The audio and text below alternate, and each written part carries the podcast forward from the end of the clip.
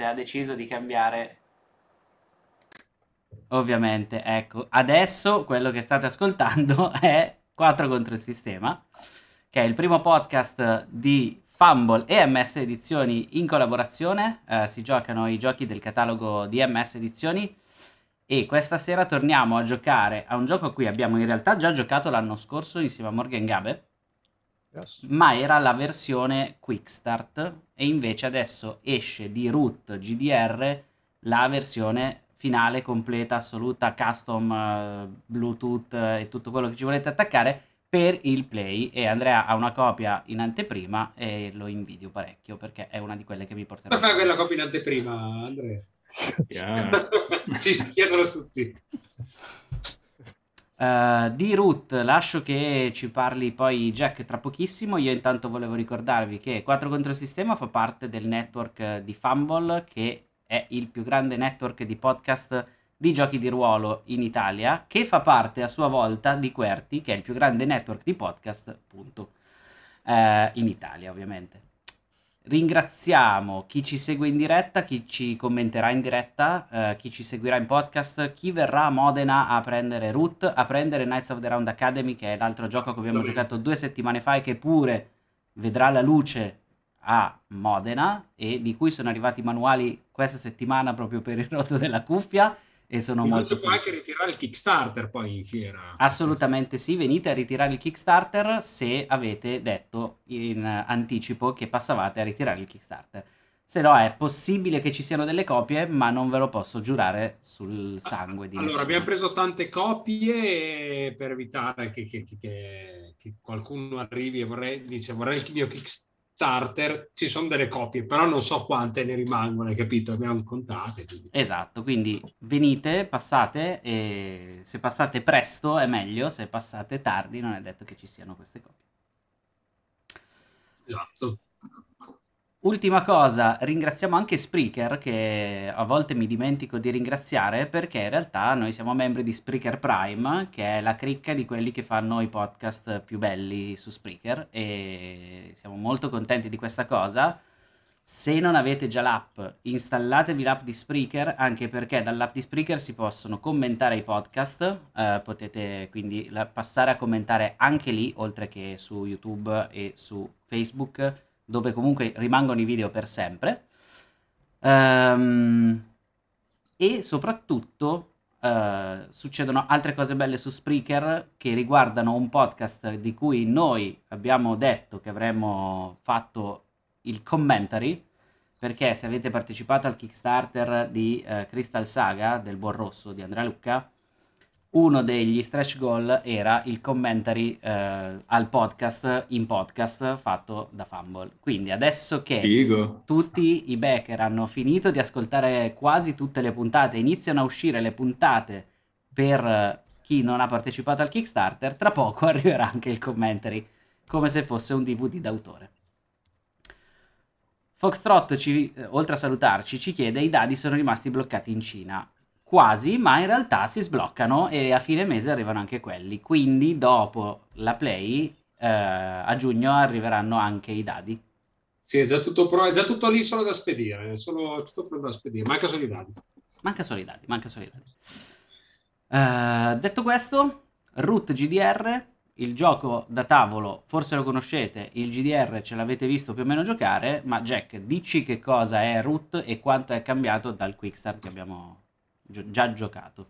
Allora, per chi non sapesse cos'è Root, allora, Root, il GDR prende le mosse dal board game, un board game che ha avuto molto successo della Leather Game, sempre, sempre localizzato da MS.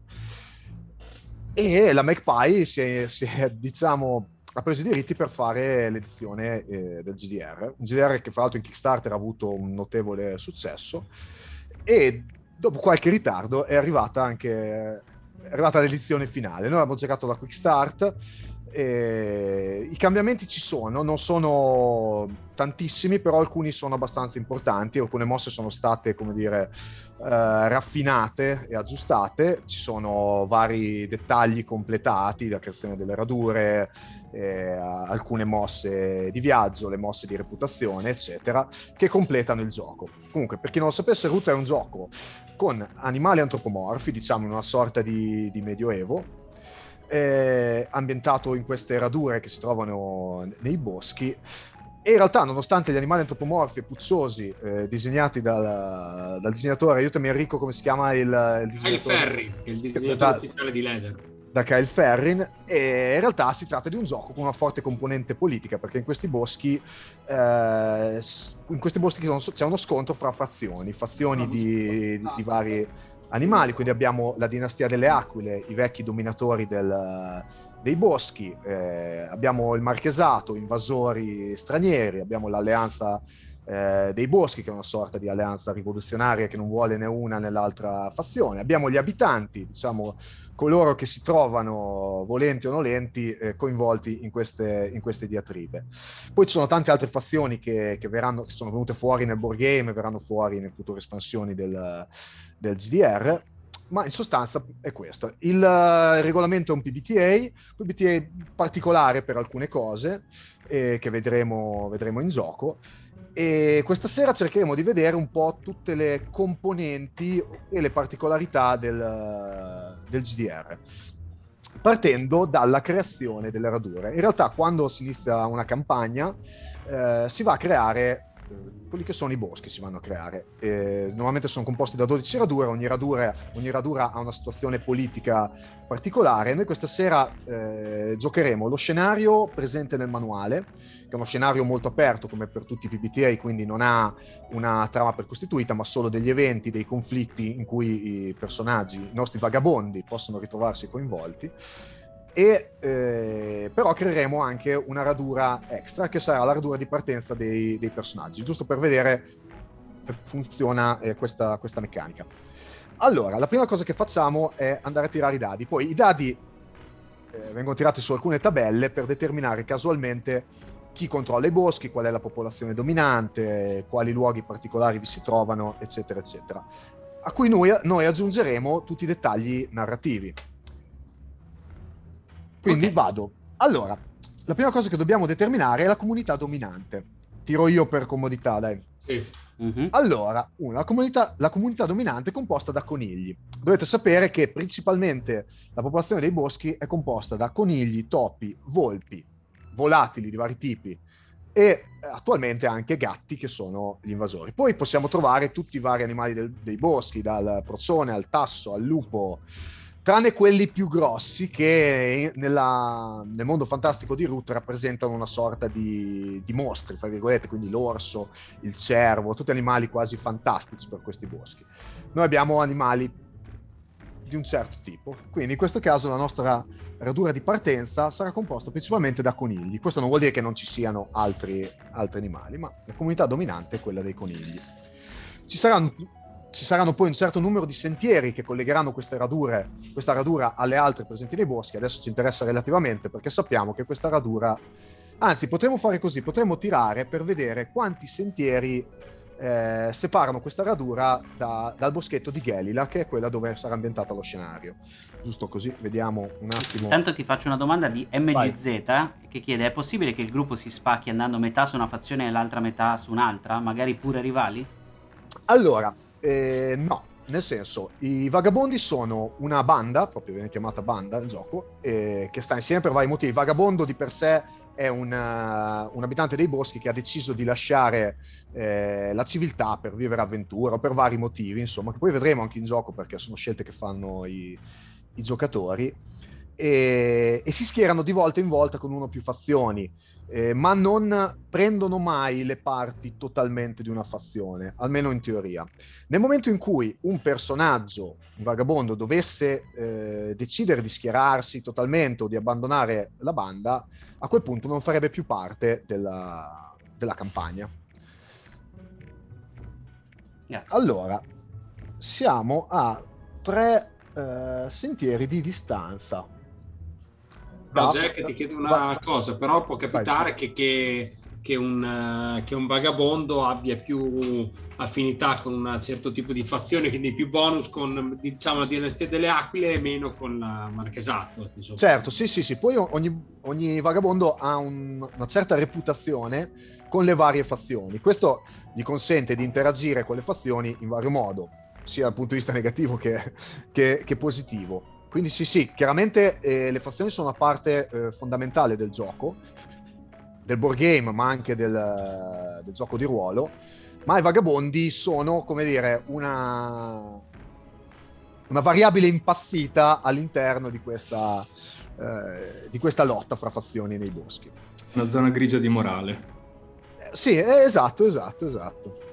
Poi oh, chiaramente uno si può, si può, schierare, anche perché in realtà una cosa molto bella è che le, non ci sono fazioni buone o cattive. Anche l'alleanza dei boschi, che uno potrebbe vedere, vedere come una forza rivoluzionaria, quindi per qualcuno potrebbe essere anche una cosa positiva, in realtà ha i suoi lati negativi, eh, così come il marchesato, così come eh, le acque.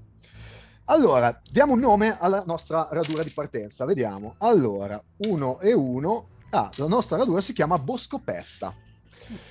E chiederei a voi eh, quale particolarità eh, ha portato a questo nome.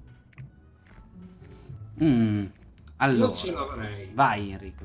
Eh, la, la, la, radura uh, è pianeggiante, totalmente pianeggiante, però ha un piccolo boschetto al centro. Cioè proprio boschetto mini in mezzo, il resto tutto pianeggiante. Ok, quindi la, diciamo, la radura si eh, sviluppa attorno a questo boschetto, una sorta esatto. di forma circolare. Il, il boschetto è veramente, cioè, ti dico, sarà 50 metri di diametro, ecco, proprio una robetta piccola. Ok, ok. Un Bello. po' particolare. Allora, a questo punto dobbiamo divergere un attimo dalle regole del manuale, perché chiaramente il manuale è una procedura eh, per creare tutti i boschi. Quindi eh, si partirà dal marchesato, poi le aquile, poi l'alleanza e infine eh, gli abitanti per definire il controllo delle radure. Adesso noi semplifichiamo, tiro un dado per vedere chi controlla attualmente questa radura, che è controllata dalla dinastia delle, delle aquile, quindi Bosco Pezza è ancora sotto il dominio delle aquile, o perlomeno potrebbe essere che le aquile l'hanno riconquistato. Quindi vi chiedo, la situazione politica è, è questa, lo chiedo a voi. E Bosco Pest è stato conquistato dalle, dal Marchesato e poi liberato nuovamente dalle Aquile o è sempre rimasto sotto il controllo delle Aquile? Secondo me potrebbe essere rimasto sempre sotto il controllo delle Aquile che hanno resistito al Marchesato fino alla fine. Ok, okay. ottimo. Okay. Quindi è un, un baluardo eh, della dinastia delle Aquile. Ok, perfetto. Allora, vediamo un attimo quali sono eh, i personaggi e i luoghi più importanti. Poi vediamo quali problemi affliggono eh, Bosco Pezza. Allora, abbiamo due personaggi ah, piuttosto importanti. Uno è lo sceriffo, poi vi chiedo qualcosa a voi sullo sceriffo di Bosco Pezza. E uno è un ladro. Mm, tra l'altro si, si, collegano anche piuttosto bene, quindi il caso ci, ci, ha in parte eh, aiutato. Andrea, qual... Allora, sullo sceriffo sì, uh, è in carica da poco, mh, mm, perché mi sarà funzionale per, per dopo come rifazione. e, mh, ed è un, comunque riformista, nel senso che ha un, un, taglio netto rispetto alle tradizioni che c'erano prima, quindi rispetto a quello che sono ehm, sì, le tradizioni di Boscopetta, ma anche del governo delle aquile. Ah, ok. Ti chiedo una cosa, è, eh, è un'aquila, nel senso, aquila è un, è un termine molto ge- generico per definire i vari volatili. chiaramente l'aquila è il re dei volatili, quindi viene considerato... Mh, volatile più importante nella dinastia delle aquile, però chiaramente mm-hmm. può essere una poiana, come può essere un gufo, eccetera, eccetera. Oppure è di un'altra specie? Eh, io farei proprio di un'altra specie. Ok. Tipo un giovane tasso. Ah, ok. Ok. okay. È comunque affiliato alle aquile o... Sì. È... sì, ok. Però ha questo aspetto riformista. Mm-hmm. E invece questo... Uh, chi è questo ladro? Uh, io un'idea ce l'ho e ditemi se vi garba. Uh, hey. È sempre un volatile, ma di quelli piccoli notturni che sono più uccelli da preda, cioè sono, sono più prede che predatori. Ok. Che ha fatto il grosso errore di uccidere lo sceriffo precedente. E era un ladruncolo da quattro soldi, adesso ovviamente è diventato il nemico pubblico numero uno. Ma rimane, lui, è, lui, è, consapevole di essere un ladruncolo da, qualco, da quattro soldi? Sì, o... sì, sì, sì. Ah, ok, ok, ok. Cioè, Ma la, la, sa di aver ucciso... fatto proprio la cazzata. Ah, l'ha ucciso per caso, quindi è stata sì. una colluttazione. Ha sparato okay. allo sceriffo e non al vice sceriffo. ok. Ok. Ok. Allora, definiamo un paio di luoghi importanti. Allora, 6 e 1. Ah, vabbè, uno è il municipio, municipio di Bosco Pezza. Ok, adesso magari andiamo a vedere qualche dettaglio su questi luoghi. E uno, e uno è il mercato. È il mercato.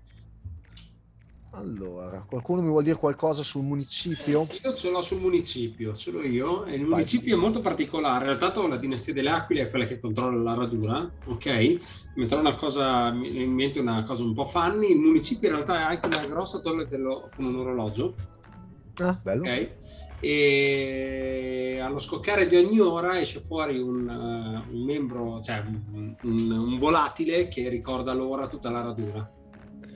È, cioè, è, è un latile meccanico o... No, no, è, è, vero, è vero, è vero. Ah, la okay. non ha boschi, quindi si espande talmente tanto che lui dice sono le sette. ok, ok, ok. E invece il, mercato dove, dove, dove, è situato? Nella... Perché ha una, ha una conformazione strana questa, questa cosa, ricorda, eh, non so, Sigil di... esatto, una zambella. una, una zambella, sì. Il mercato lo collochiamolo allora a questo punto al centro, così tipo il fulcro della, della radura. Ok, quindi è, è, all'interno mm-hmm. del bosco il, il, mercato. Bella, bella questa cosa. Sì. Bella questa cosa. E lo chiamano il, fa- il mercato coperto, per- perché è sotto agli alberi. Mercato coperto di, di, di bosco perso. In realtà mi, mi, immagino anche la torre dell'orologio, al, cioè il municipio al centro del mercato con la torre al centro del, eh, de, della radura. Allora, quale problema affligge? Poi vedremo il motivo per cui voi vi dovete spostare, collegandolo chiaramente a, a, questi, a questi, eventi. Allora, il problema principale, ne, ne definiamo uno, eh, giusto per non complicare le cose, mm-hmm. paradossalmente sono i ladri. Eh beh, okay. giusto. giusto. Cos'è successo di recente che ha portato a un incremento del, del rate crime di, di, di, di Bosco Pezza? E magari anche all'omicidio del precedente, eh, del precedente sceriffo. sceriffo. Allora, da un lato potrebbe essere che lo sceriffo fosse vecchio e quindi i ladri hanno capito che non era più in grado di tenere il polso della situazione e hanno iniziato ad approfittarne fino a che non è successo quello che è successo. Dall'altra parte, invece, l'aumento dei furti potrebbe essere a causa del fatto che è stato ucciso per sbaglio lo sceriffo. Non so quale ci piaccia di più. Potrebbe essere che eh, la morte, casuale o meno che sia, del vecchio sceriffo abbia dato il via libera forse a, a una gang sotterranea di, di ladri eh, oppure... Che ne so, il vecchio sceriffo aveva accordi con questa uh, associazione a delinquere nel momento in cui è venuto a mancare. Eh, potrebbe essere. Questa potrebbe essere. Bello, sì, sì. In più abbiamo messo il mercato al centro della radura, cioè, nel senso, quindi le merci devono transitare nel bosco, che è il, il posto peggiore dove, sì, dove esatto, farle passare, esatto. Esatto, esatto. esatto. Ladri nascosti ovunque. Allora, quasi quasi Intanto per... ciao Saura, che saluta. Oh, ciao. Ah, ciao, ciao. Ciao Saura. Allora, eh, volevo chiedere una cosa. Allora, voi vi trovate a Bosco Persa. Innanzitutto vi chiederei perché vi trovate a Bosco Persa. Anzi, facciamo una cosa. Adesso abbiamo creato Bosco Pezza, adesso finiamo di fare i personaggi, perché sennò... Eh, pr- prima di, di, dire perché ci troviamo a Bosco Pezza. Allora, i, i, playbook li abbiamo già scelti, quindi in gioco avremo eh, Andrea che sarà il giudice, eh, poi Enrico che sarà l'avventuriero e Claudio che sarà il ciarlatano. Per questa serata eh, parte del playbook è già stato eh, preimpostato, parte, soprattutto la parte narrativa, viene lasciata a voi. Quindi io partirei eh, dal giudice. I playbook, vi ricordo, per chi non conosce Root, sono nuo- nove, quindi oltre a quelli che, che abbiamo, abbiamo appunto l'avventuriero, il giudice ciarlatano, poi c'è il predone, il ranger, il ronin, eh, la canaglia, che non è stata scelta, il ladro il mastro e ci siamo, questi qua. Allora, facciamo questa cosa qui. Ognuno mm. prendetevi 5 minuti, scegliete alcuni dettagli, fra cui il nome, eh, la specie e appunto i dettagli eh, dell'aspetto del personaggio, l'atteggiamento, eccetera. Poi passiamo, facciamo, faccio le domande a tutti per creare il, il vostro passato. Cerchiamo di farlo in modo abbastanza stringato. Rapido. Okay. Mm-hmm quindi adesso giusto il tempo base, minimo per scegliere le cose più narrative. Allora io se in realtà... Io posso già... Vai, vai. Cioè, se vuoi posso già andare perché un po' di cose le ho scelte mentre sì, si presentava perfetto. il gioco. Allora, appunto, io sarò il giudice come playbook, quindi un vagabondo ostinato e diciamo potente a metà tra il mercenario e il protettore. Uh, mi piace l'idea di un personaggio vecchio, quindi sarò anziano, Ehm, il mio nome è Grosso Pelo, sempre preso tra, dai nomi disponibili nel, ehm, nel manuale. Uh, sarò ta- un tasso, appunto, con atteggiamento burbero. Okay. Quindi un grosso tasso arruffato, uh, anziano, eh, che era il braccio destro del vecchio sceriffo. Ah, ok, interessante. Ah. Questo poi rientra nel tuo passato, bella questa cosa. Esatto. Il sceriffo era il Tasso, giusto? L'attuale sceriffo o il giovane Tasso, sì. Il giovane Tasso, ok. Te invece eri il braccio destro del, del, braccio destro del vecchio sceriffo. Il vecchio, cioè, nella mia idea c'era addirittura essere il vecchio sceriffo, ma eh, è morto nella creazione condivisa del mondo, quindi sarà il braccio destro. quindi no, gli zombie non ci sono. Esatto. E ti chiedo una cosa, hai un oggetto particolare che porti con te? Un oggetto particolare che porto con me.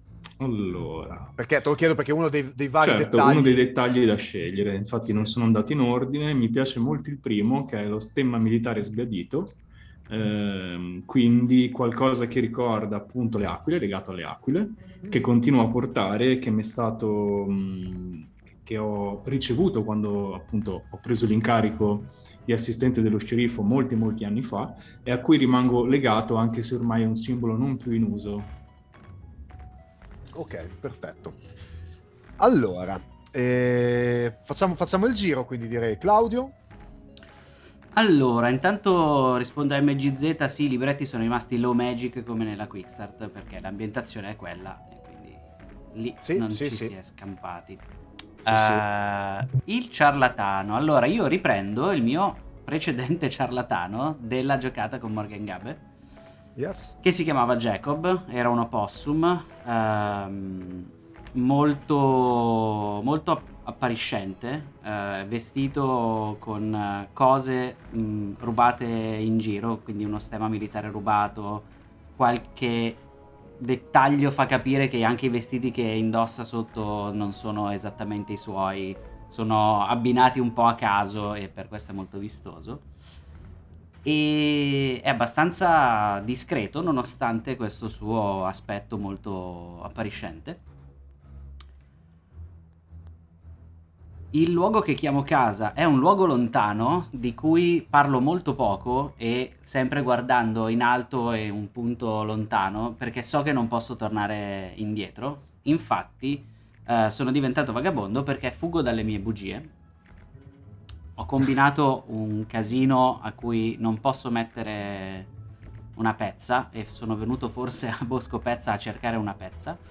E... Giusto eh, mi sono lasciato alle mie spalle il mio complice che ha pagato per me.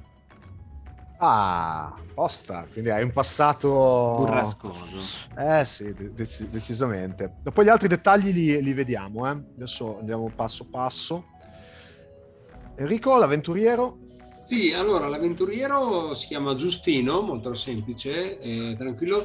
Eh, lui eh, è mh, mm, particolarmente, come posso dire, particolarmente classico, cioè nel senso non ha niente di sfarzoso nel, nel proprio abbigliamento, e ne dettaglia questa ehm, fantomatica medaglia al merito che, di cui lui non parla mai, però è molto vistosa, si vede questa medaglia al merito di non si sa che cosa. E visivamente è, mh, mm, è una persona che eh, sai, risolve, risolve, le situazioni, ok? Gli piace molto parlare con, con, gli abitanti dei boschi e gli piace risolvere le situazioni. Il problema è che è un po' inquietante, ok? È un gufo, ok? Ah, ok, ok. okay. Non l'avevo detto, è un gufo, è un po' inquietante. Mi sono ispirato un po' all'immagine dell'avventuriero, nel senso che ha perennemente gli occhi sbarrati, giganti, e guarda sempre la gente con questi occhi così e annuisce sempre alle cose che gli dicono, parla, ma non ha mai espressioni facciali, ok? Hanno solo questi occhi giganti e non capisci se è eh, felice o se è arrabbiato, è sempre molto pacato.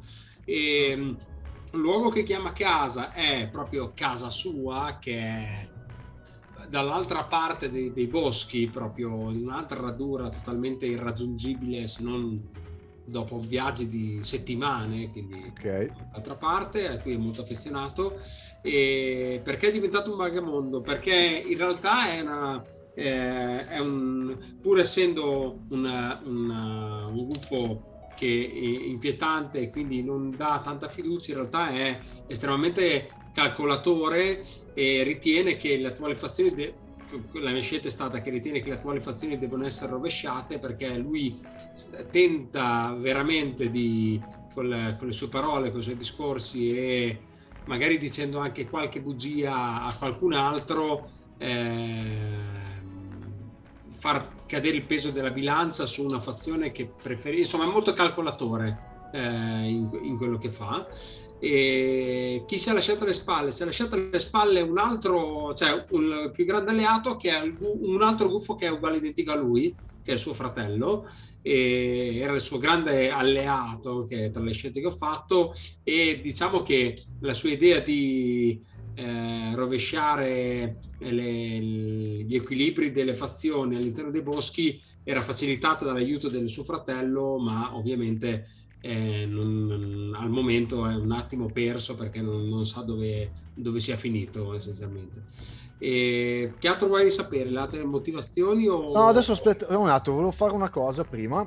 Allora, eh, non so se eh, Andrea aveva detto tutto del giudice o volevi allora, aggiungere qualche del dettaglio? passato l'ho detta in maniera narrativa, magari la dico in maniera più sì. schematica. Il luogo che chiamo casa è la radura, cioè questa, Bosco Perza. Ok, perfetto. Perché sono diventato un vagabondo? Perché voglio rimediare a un errore del passato. L'errore è che una mattina mi sono svegliato con molti dolori, proprio reumatismi da anziano, e ho deciso di non scortare lo sceriffo nei boschi. Era una giornata non particolarmente importante, non era in pericolo, ed è il giorno in cui è stato assassinato. Ah, quindi l'artrite mi ha impedito di difenderlo. Chi mi sono lasciato alle spalle? Ehm il mio protetto, cioè il, il giovane eh, attuale sceriffo che prenderà il mio posto, cioè il giovane Tasso, cioè il mio posto, prenderà il posto dello sceriffo assassinato.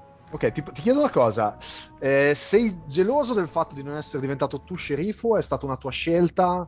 Non è stata una mia scelta, sono stato però travolto dagli eventi e anche un po' dalla colpa a questo punto. Okay. E, e, in più, come dire, mi rendo conto di non essere più adatto ai, ai, tempi attuali, nel senso che io continuo a lucidare la mia medaglia delle aquile, ma il bosco sta cambiando ed è meglio forse che se ne occupi qualcun altro. Ok, bella. Allora, volevo fare questa parte della reputazione in modo un pochino semplificato. E alla fine del, della parte relativa al passato dei vagabondi eh, ci sono due domande, queste sono quale fazione hai seguito più spesso e da parte di quale fazione ti sei guadagnato una profonda inimicizia. E scegliete tutti una fazione che avete servito e una che invece eh, con cui avete degli screzi. Allora, quella con cui avete, eh, che avete servito più spesso avete un più uno e prendete uno dei cerchietti qua nel, nelle schede condivise, lo mettete sul più 1 e l'altra la mettete sul meno 1. E normalmente non si partirebbe già con una, dei punteggi positivi o negativi con la fazione. E invece in questo caso, per, dare, eh, per far vedere anche un po' di più le meccaniche di reputazione, eh, questo, usiamo questo escamotage, diciamo. Eh. Ok. Io ho messo un più uno con gli abitanti e un meno uno con le aquile. Ah, ok. Ok. Io il contrario esatto, cioè un più uno per le aquile perché le ho servite per molto tempo e un meno uno con gli abitanti perché li ho vessati in quanto Po- poliziotto. Quanto poliziotto. io, io, ho messo un, un, meno uno con gli abitanti perché sono una persona che a prima vista non è affidabile, nel senso comunque ha qualcosa di, di oscuro che non, la sua figura non fa tras, trasparire. Vabbè, che non traspare dalla sua figura e un più uno con la marchesa perché al momento Giustino pensa che sia la fazione che possa eh, aiutarlo di più in quella che è la sua idea di cambio, di gestione dei boschi. Questa cosa è interessante perché eh, la Marchesa in effetti è una sorta di invasore che ha preso, eh, si è infilata nel vuoto politico lasciato dalle aquile e quindi potrebbe essere vista anche come una forza appunto solo eh, ne- negativa, in realtà sta portando alcuni benefici, soprattutto a livello di evoluzione tecnologica all'interno dei boschi, portando quella che è la tecnologia eh, della, del, del, loro luogo eh, nativo, che è Felinia, questo luogo dominato dai, dai gatti. E, ok, allora questo l'abbiamo definito. E vi chiedo, eh, partendo sempre dal giudice, le vostre motivazioni e, e la vostra natura. Allora, questi sono due aspetti sia narrativi che meccanici e nel senso che le motivazioni servono per prendere eh, per avanzamenti, quindi quando uno mette in gioco la propria motivazione ottiene degli avanzamenti, mentre la natura serve per eh, svuotare il tracciato della fatica, perché i vostri vagabondi accumuleranno fatica nelle loro avventure, questo è uno dei modi che hanno per recuperarla, quindi tendere verso quella che è la loro natura. Chiaro. Allora, eh, io metterei lealtà tra le mie motivazioni, cioè quindi comunque alla dinastia delle Aquile e uh, allo status quo che era presente nei boschi prima dell'arrivo della Marchesa. Mm. E protezione, che è l'altra mia motivazione. Ah, ok. Mm-hmm. Allora, questa qui è una meccanica che stasera vedremo, mh, mm, non vedremo in realtà, adesso non ci concentriamo sugli avanzamenti, sì. però se ci capita che qualcuno la mette in gioco lo possiamo dire Certo, certo. Ok. Mentre e... la natura eh, la, dovremmo riuscire a vederla. A vederla. Allora, vista la situazione, cioè appunto colui che dovevo proteggere è stato assassinato, direi punitore. Ok, ok. Quindi sono in cerca di vendetta barra giustizia. Perfetto. Eh, Jacob, Jacob, Jacob, Jacob. Jacob. Jacob, ok. Uh, Jacob invece le eh, due motivazioni che sceglie sono da un lato il caos, perché appunto lui è una persona un po' estroversa, anche se sta spesso sulle sue, gli capitano cose anche quando non vorrebbe e continua senza saperlo a portare caos ovunque arrivi senza rendersene neanche conto. E un po' quindi capisce probabilmente il ladro che ha ucciso lo sceriffo per sbaglio senza sapere cosa stava facendo Dall'altra parte, zampe pulite, quindi l'importante è che alla fine lui se ne esca pulito, in ordine e che la colpa ricada su qualcun altro, che purtroppo è quello che è successo al suo complice a casa. e, e sei un imbroglione. E sono ovviamente un imbroglione. Eh beh, quello era Savasandir, come dicono i francesi. Ok. E invece Giustino?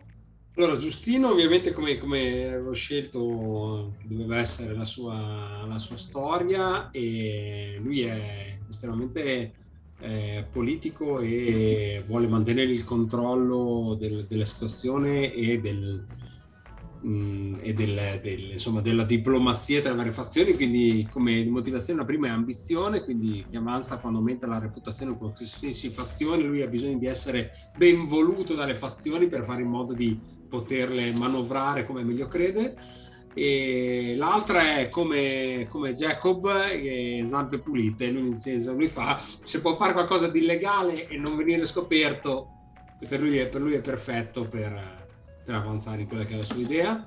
E la natura ha pacifista, che quindi eh, preferisce risolvere i conflitti senza l'uso della violenza, quindi essenzialmente utilizzando la, la lingua, insomma, la propria voce, parlando. Ok, allora diciamo che i dettagli narrativi dei personaggi li abbiamo. Allora, l'idea era quella di fare un legame a testa invece dei due eh, okay. che sarebbero di base. E vi chiederei di tenere. Eh, chiaramente il legame apre un mondo perché eh, racconta quello che è molto del vostro passato, eh, delle relazioni fra di voi e il passato eh, fra di voi. Quindi eh, si potrebbe anche dilungare. Vi chiederei di tenerlo abbastanza stringato in modo da poter riuscire anche a giocare un pochino di più. Quindi vai pure, eh, giudice, devi, devi eh, decidere con chi sì. hai, hai il, il legame. Ok, allora direi una volta ho protetto Giustino da un colpo mortale durante un combattimento, ma lo rifarei senza pensarci. Ah sì? Ah, Perché? allora, la mia motivazione è che mi rendo conto che Giustino sa parlare con la gente, fa la cosa giusta, ai miei occhi è anche estremamente ehm, onesto, pulito, insomma. Se lo, di- se lo dici te. Tra l'altro e- entrambi avete zampe pulite, quindi io sono convinto che siate persone meravigliose. anche se e qua sta il tuo errore più grande. esatto. Esatto, e ti ho difeso perché appunto so di non essere particolarmente brillante e bravo con le parole e, e vedo in te un ottimo alleato da questo punto di vista. Ok. okay. Ottimo. E Jacob? Jacob, allora vediamo. Jacob, scusa, posso chiederti, non mi ricordo la tua specie? Sono un opossum, esattamente Posso... come nel okay, disegno. Okay, okay. Allora, io ti dirò che metto uh, come legame sentinella Giustino. Perché? Come ha fatto Giustino a capire che cercavo di imbrogliarlo e a truffarmi a sua volta? Perché ci siamo perdonati a vicenda e questo è perfetto. Il punto è che come dicevo io porto il caos ovunque arrivi anche senza saperlo. E spesso cerco di uscirmene scaricando la colpa sulla prima persona che mi capita. Ed è proprio in quel modo secondo me che io ho incontrato Giustino che stava cercando qualcuno su cui probabilmente far ricadere una sua colpa di, da cui uscirne con le zampe pulite. Ci siamo trovati, abbiamo dato tutti e due la colpa a una terza persona che non c'entrava assolutamente nulla Probabilmente, da... era, probabilmente, era, il giudice. probabilmente era il giudice. O lo sceriffo, chi lo sa. E, e da quel momento abbiamo capito che c'era, c'era qualche cosa di interessante tra di noi perché è diventata una sfida a chi è più furbo dell'altro e cercheremo prima o poi di fregarci a vicenda solo per provare un punto. Giusto. Giusto. Ok. E invece adesso chiedo a te. Ah, io, io che, non, che, non, abbia male il giudice, ma devo scegliere amico e devo mettere, eh, devo mettere Jacob perché l'avevo già pensato da prima. ok? E, eh, in realtà eh, amico, cioè io e Jacob viaggiamo assieme da quando sono diventato un vagabondo e mi ha sempre protetto. È, è un rapporto un po', un, po', un po' strano, capito? Perché io quando guardo l'immagine dell'opossum è un po' tipo mignolo col prof, hai capito? Dove, dove, dove il ciarlatano è mignolo, però io sono il prof. Però ci vogliamo, cioè gli voglio bene, capito? E non sono una persona che, che, che, di solito alza le mani durante bo- nei boschi mentre viaggiamo, mentre, mentre eh, mentre Jacob nel suo essere, mm, come posso dire, ehm, comunque un po' più guerrafondaio, non penso, no, è sbagliato, un po' più eh, fisico con certi approcci mi ha difeso, io cerco sempre di rimanere al di fuori di qualsiasi situazione ehm, di, conflitto senza, eh, con l'uso della violenza. E qual è il ricordo più bello che ho? Aspetta, qual è il ricordo più bello che ha di me? Questo devo ah, chiedere. Sì, sì, lo chiediamo, lo chiediamo a, a Jacob.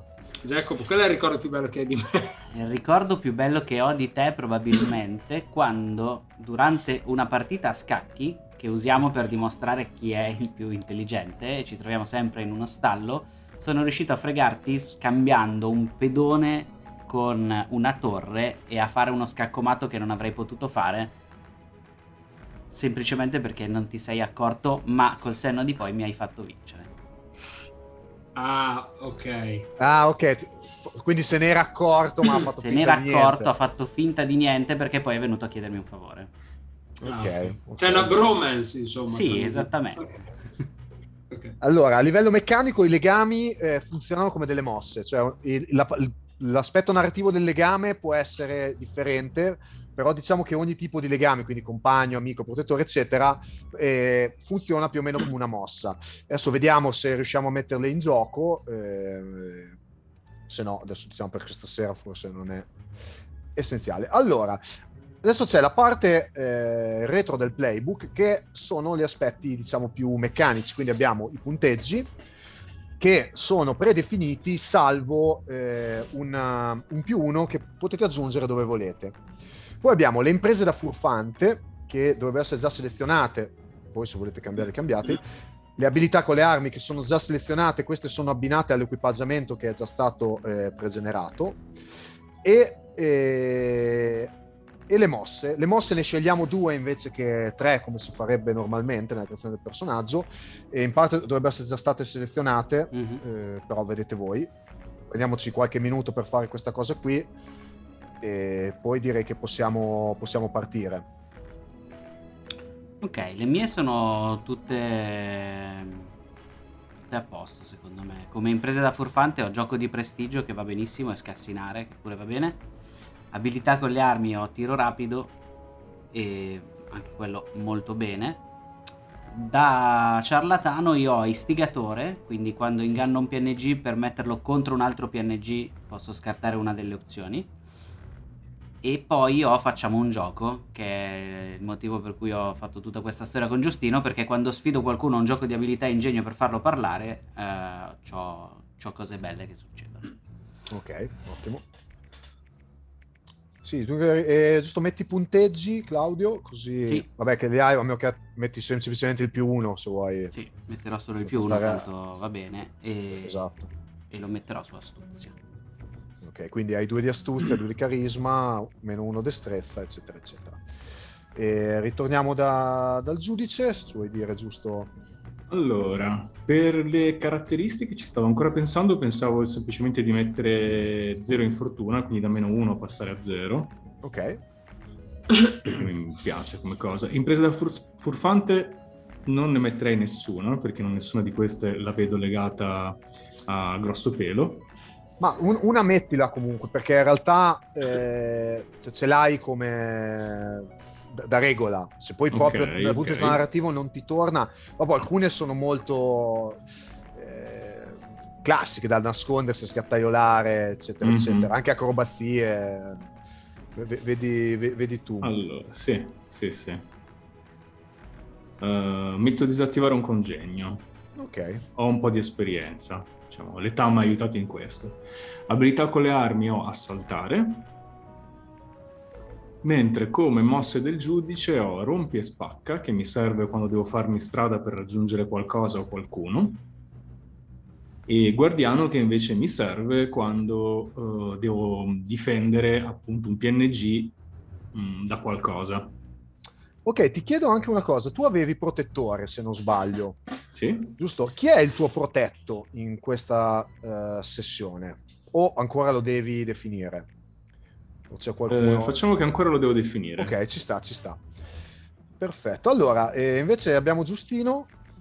Allora, io beh, ho messo tra le caratteristiche, ho messo eh, più uno in astuzia, quindi ho astuzia 2, carisma 2, destrezza 0, fortuna 0 e meno uno in vigore, quindi sono, non sono proprio una persona da, eh, di, di, quelle proprio fisiche.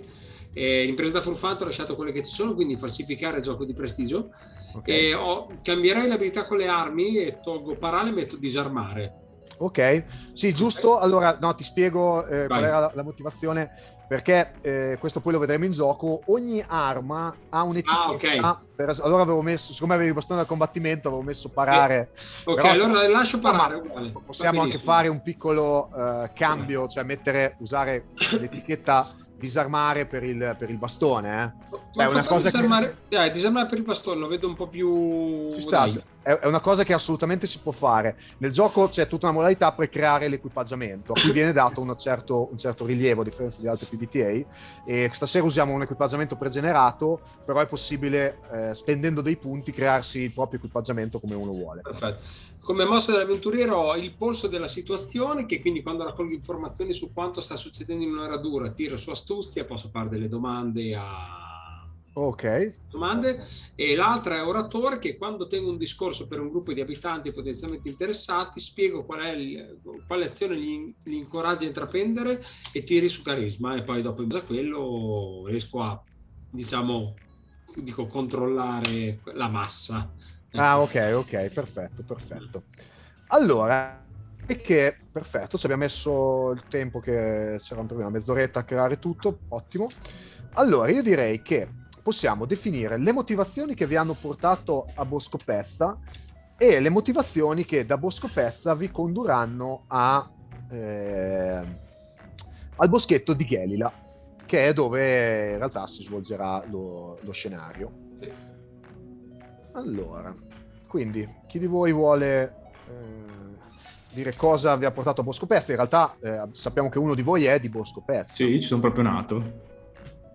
Ok nato e sono sempre rimasto qui, fondamentalmente. Quindi diciamo che la vostra banda si è formata a, a Bosco Pezza, cioè tu sei, ti sei unito a quella che magari era già una piccola banda composta da Giustino e Jacob, mm-hmm. e proprio qui a Bosco Pezza.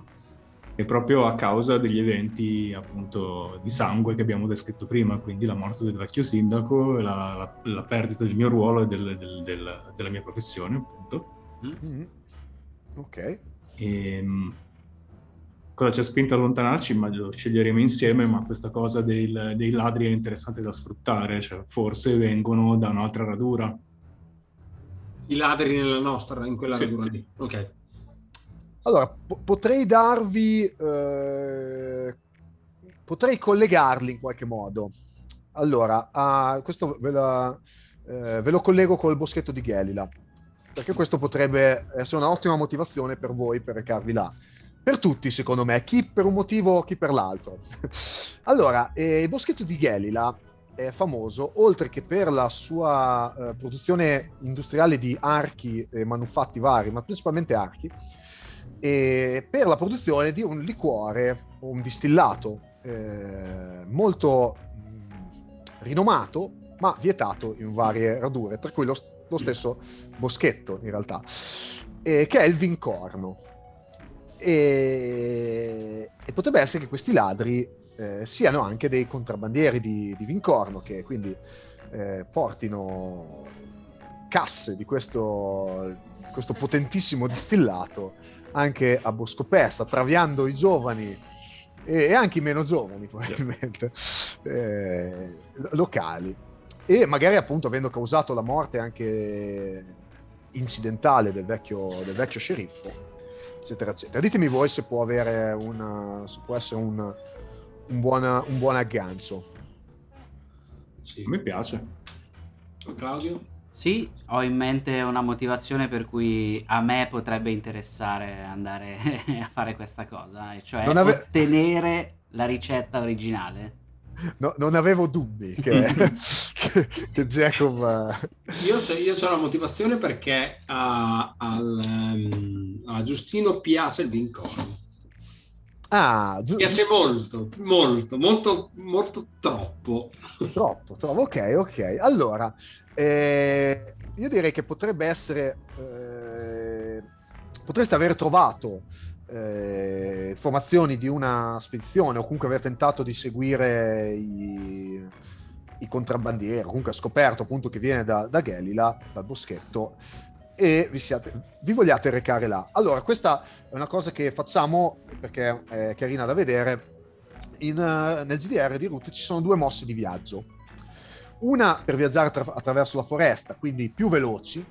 Ah, diciamo che le- la foresta eh, di Root è eh, pericolosa di base. Nella, nella, foresta ci sono solo i contrabbandieri, ci sono i mostri, quindi gli animali più grossi, ci sono insidie di tutti i tipi. La brava gente viaggia sui sentieri che collegano le varie radure.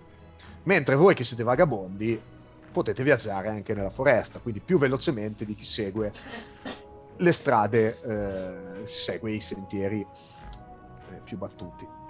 Quindi vi chiedo una cosa, per raggiungere il boschetto, volete viaggiare attraverso la foresta o lungo il sentiero? Beh, non cambia, possono scegliere gli altri. Io... Allora, mh, mm, io farei la foresta e propongo al gruppo una cosa. Eh, magari i contrabbandieri hanno utilizzato la foresta, appunto, non i sentieri, quindi stiamo seguendo le loro tracce e magari hanno lasciato dietro di sé qualcosa di... che ci sta spingendo appunto in questo percorso. Ad esempio, uh, il coperchio di, di, una botte, cioè la parte di una botte, non il coperchio, scusatemi, su cui è inciso qualcosa, qualcosa di riconoscibile, non dico proprio lo stemma di una cantina, ma ehm, qualcosa ma che ci...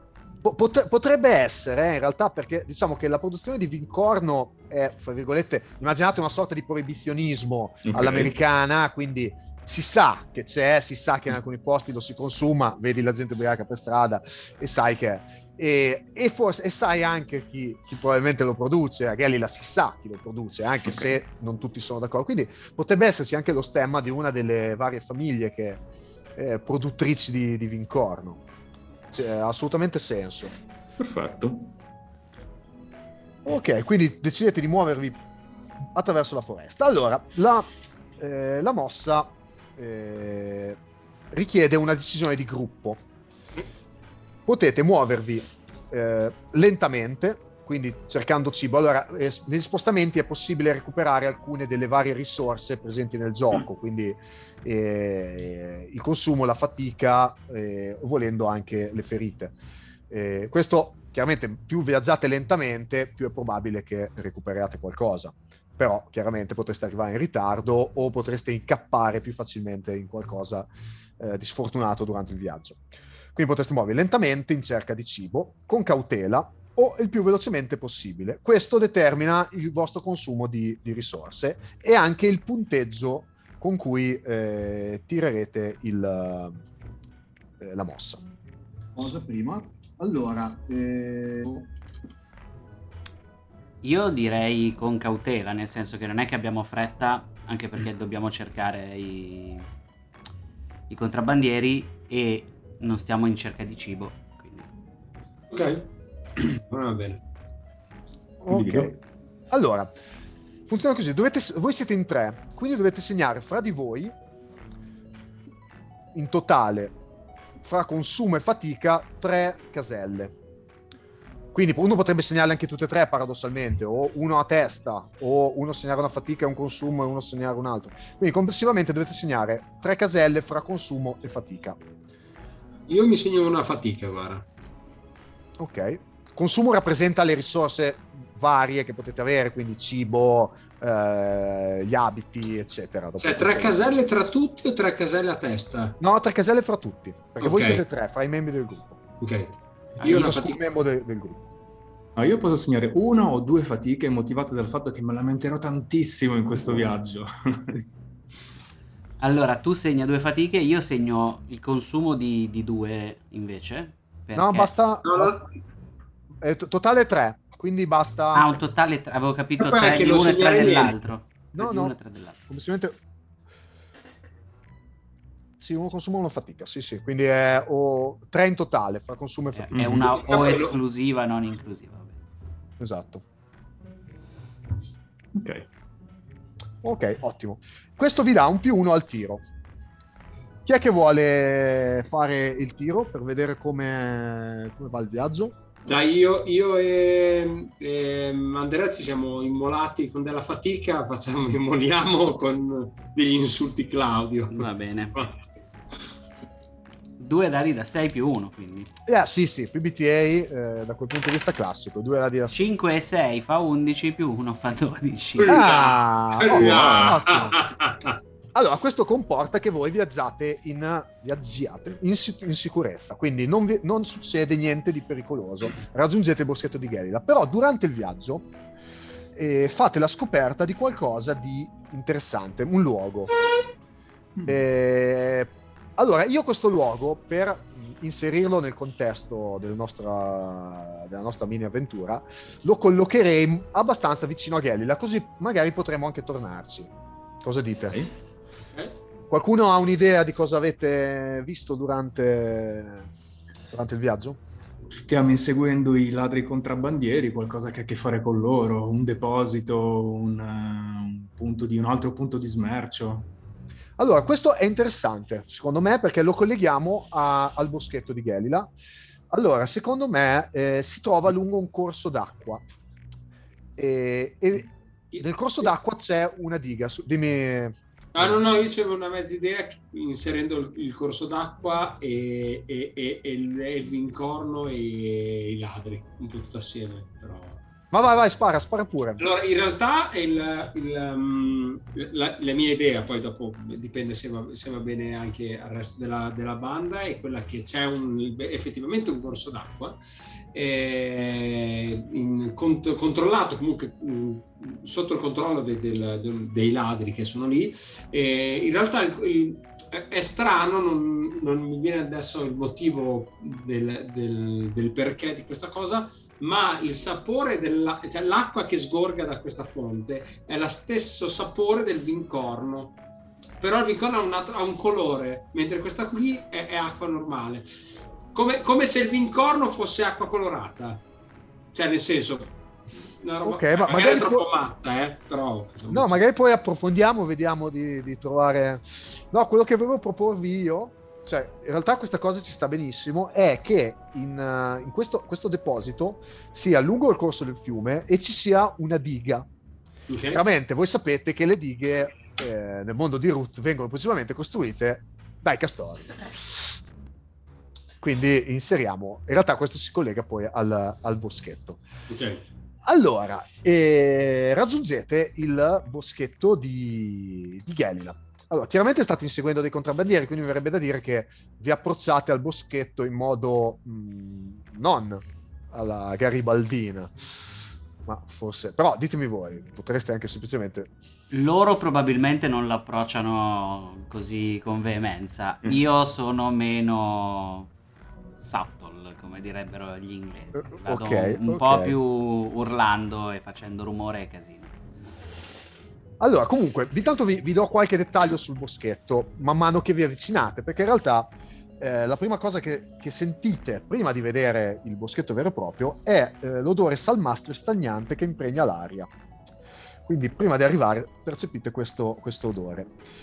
E chiaramente il fiume eh, scorre nelle vicinanze o addirittura attraversa in parte eh, il, il boschetto e quindi ci sono pozze d'acqua torbida e fango che eh, praticamente vanno dal fiume estremamente melmoso allo spiazzo che è più pianeggiante dove si trova la radura. E la radura è in parte allagata, quindi vedete proprio le, le foglie che galleggiano, eh, insetti sul- sull'acqua. Le case sono appunto in parte, alcune in parte sommerse.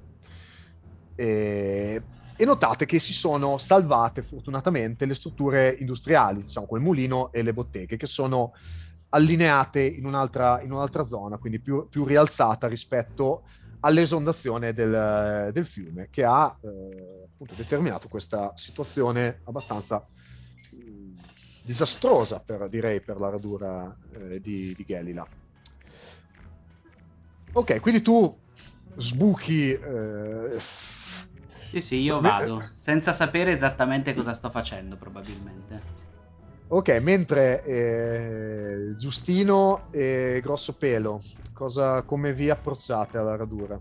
Allora, io appena mi accorgo che siamo vicino a una radura, eh, metto subito un braccio davanti a mm, Giustino per fermarlo e gli dico: Ma qui c'è della gente. Lasciamo andare avanti Jacob. Uh, Opossum e Castori sono la stessa cosa? No. Um, no, me lo chiedi a me o lo Sì, sì, te lo chiedo a te. Te lo chiedo Ah, a te. ok, ok. Che era una domanda. Chiamo che- grosso io- pelo non è molto, non è molto sveglio. Ah, ho detto- Eh, come si chiama il tuo personaggio? Grosso Eh, pelo. ah, e io appoggio una mano su grosso pelo e gli dico: No, amico mio, gli non sono più stupidi. Come puoi vedere, Eh, eh, gli dico fammi strada e io intanto mi tiro su la mia tunica, se no mi, mi sporco anche la tunica, se è tutto fango. Gli dico fammi strada, trovami la strada migliore per raggiungere Jacob. Intanto io tiro su, però eh, no, Ok, allora, ah, una cosa che dico a chi ci sta seguendo, allora, eh, in root gli animali non hanno, non ci sono differenze meccaniche fra un animale e l'altro, però ci possono essere differenze narrative, nel senso che, come dicevo, gli animali principali sono fondamentalmente quattro, quindi eh, volpi, topi, conigli, gatti, diciamo cinque con, con i volatili. Eh, tutti gli altri animali ci sono, ma spesso sono visti con un pochino di eh, diffidenza, soprattutto un lupo, ad esempio. Però anche il tasso lo possono, sono tutti animali abbastanza esotici, quindi eh, chiaramente se arriva un tasso in una radura, tutti lo vedono, perché tutto il resto della radura è composto principalmente da, da, da volpi in questo caso. E infatti, quando tu, eh, Jacob, arrivi al boschetto di, di Gelila, eh, noti che eh, c'è una folta rappresentanza di volpi, ma eh, in realtà c'è un certo caos eh, all'interno della, della radura. Eh, questo perché ci sono in corso vari lavori di ristrutturazione, la gente sta cercando di eh, sistemare questa esondazione, salvare il, il salvabile e nel frattempo portando avanti le proprie attività per quanto possibile. E quando eh, giungi lì, tu sei il, il primo ad essere eh, visto, diciamo, dal, da alcuni dei, dei personaggi di, di questa, di questa radura. Sollevo E- proprio la zampina, inizio a salutare da lontano e, e mi avvicino con fare ehm, abbastanza amichevole. Fino a che non sono a portata d'orecchio e inizio con eh, quelle storie da, da- da vecchio proprio, no? Quindi è una brutta storia questa. Eh, ne ho viste tante di cose così, ma questa è veramente... Cos'è successo? Eh, qua è tutto bagnato, tutto allagato. Mi hanno parlato di questo posto come un paradiso nella, nella foresta, invece sembra di essere in una pozzanghera. Sono lercio fino, fino alla coda, Fra l'altro con, con forte accento della radura di Milano. certo, chiaramente.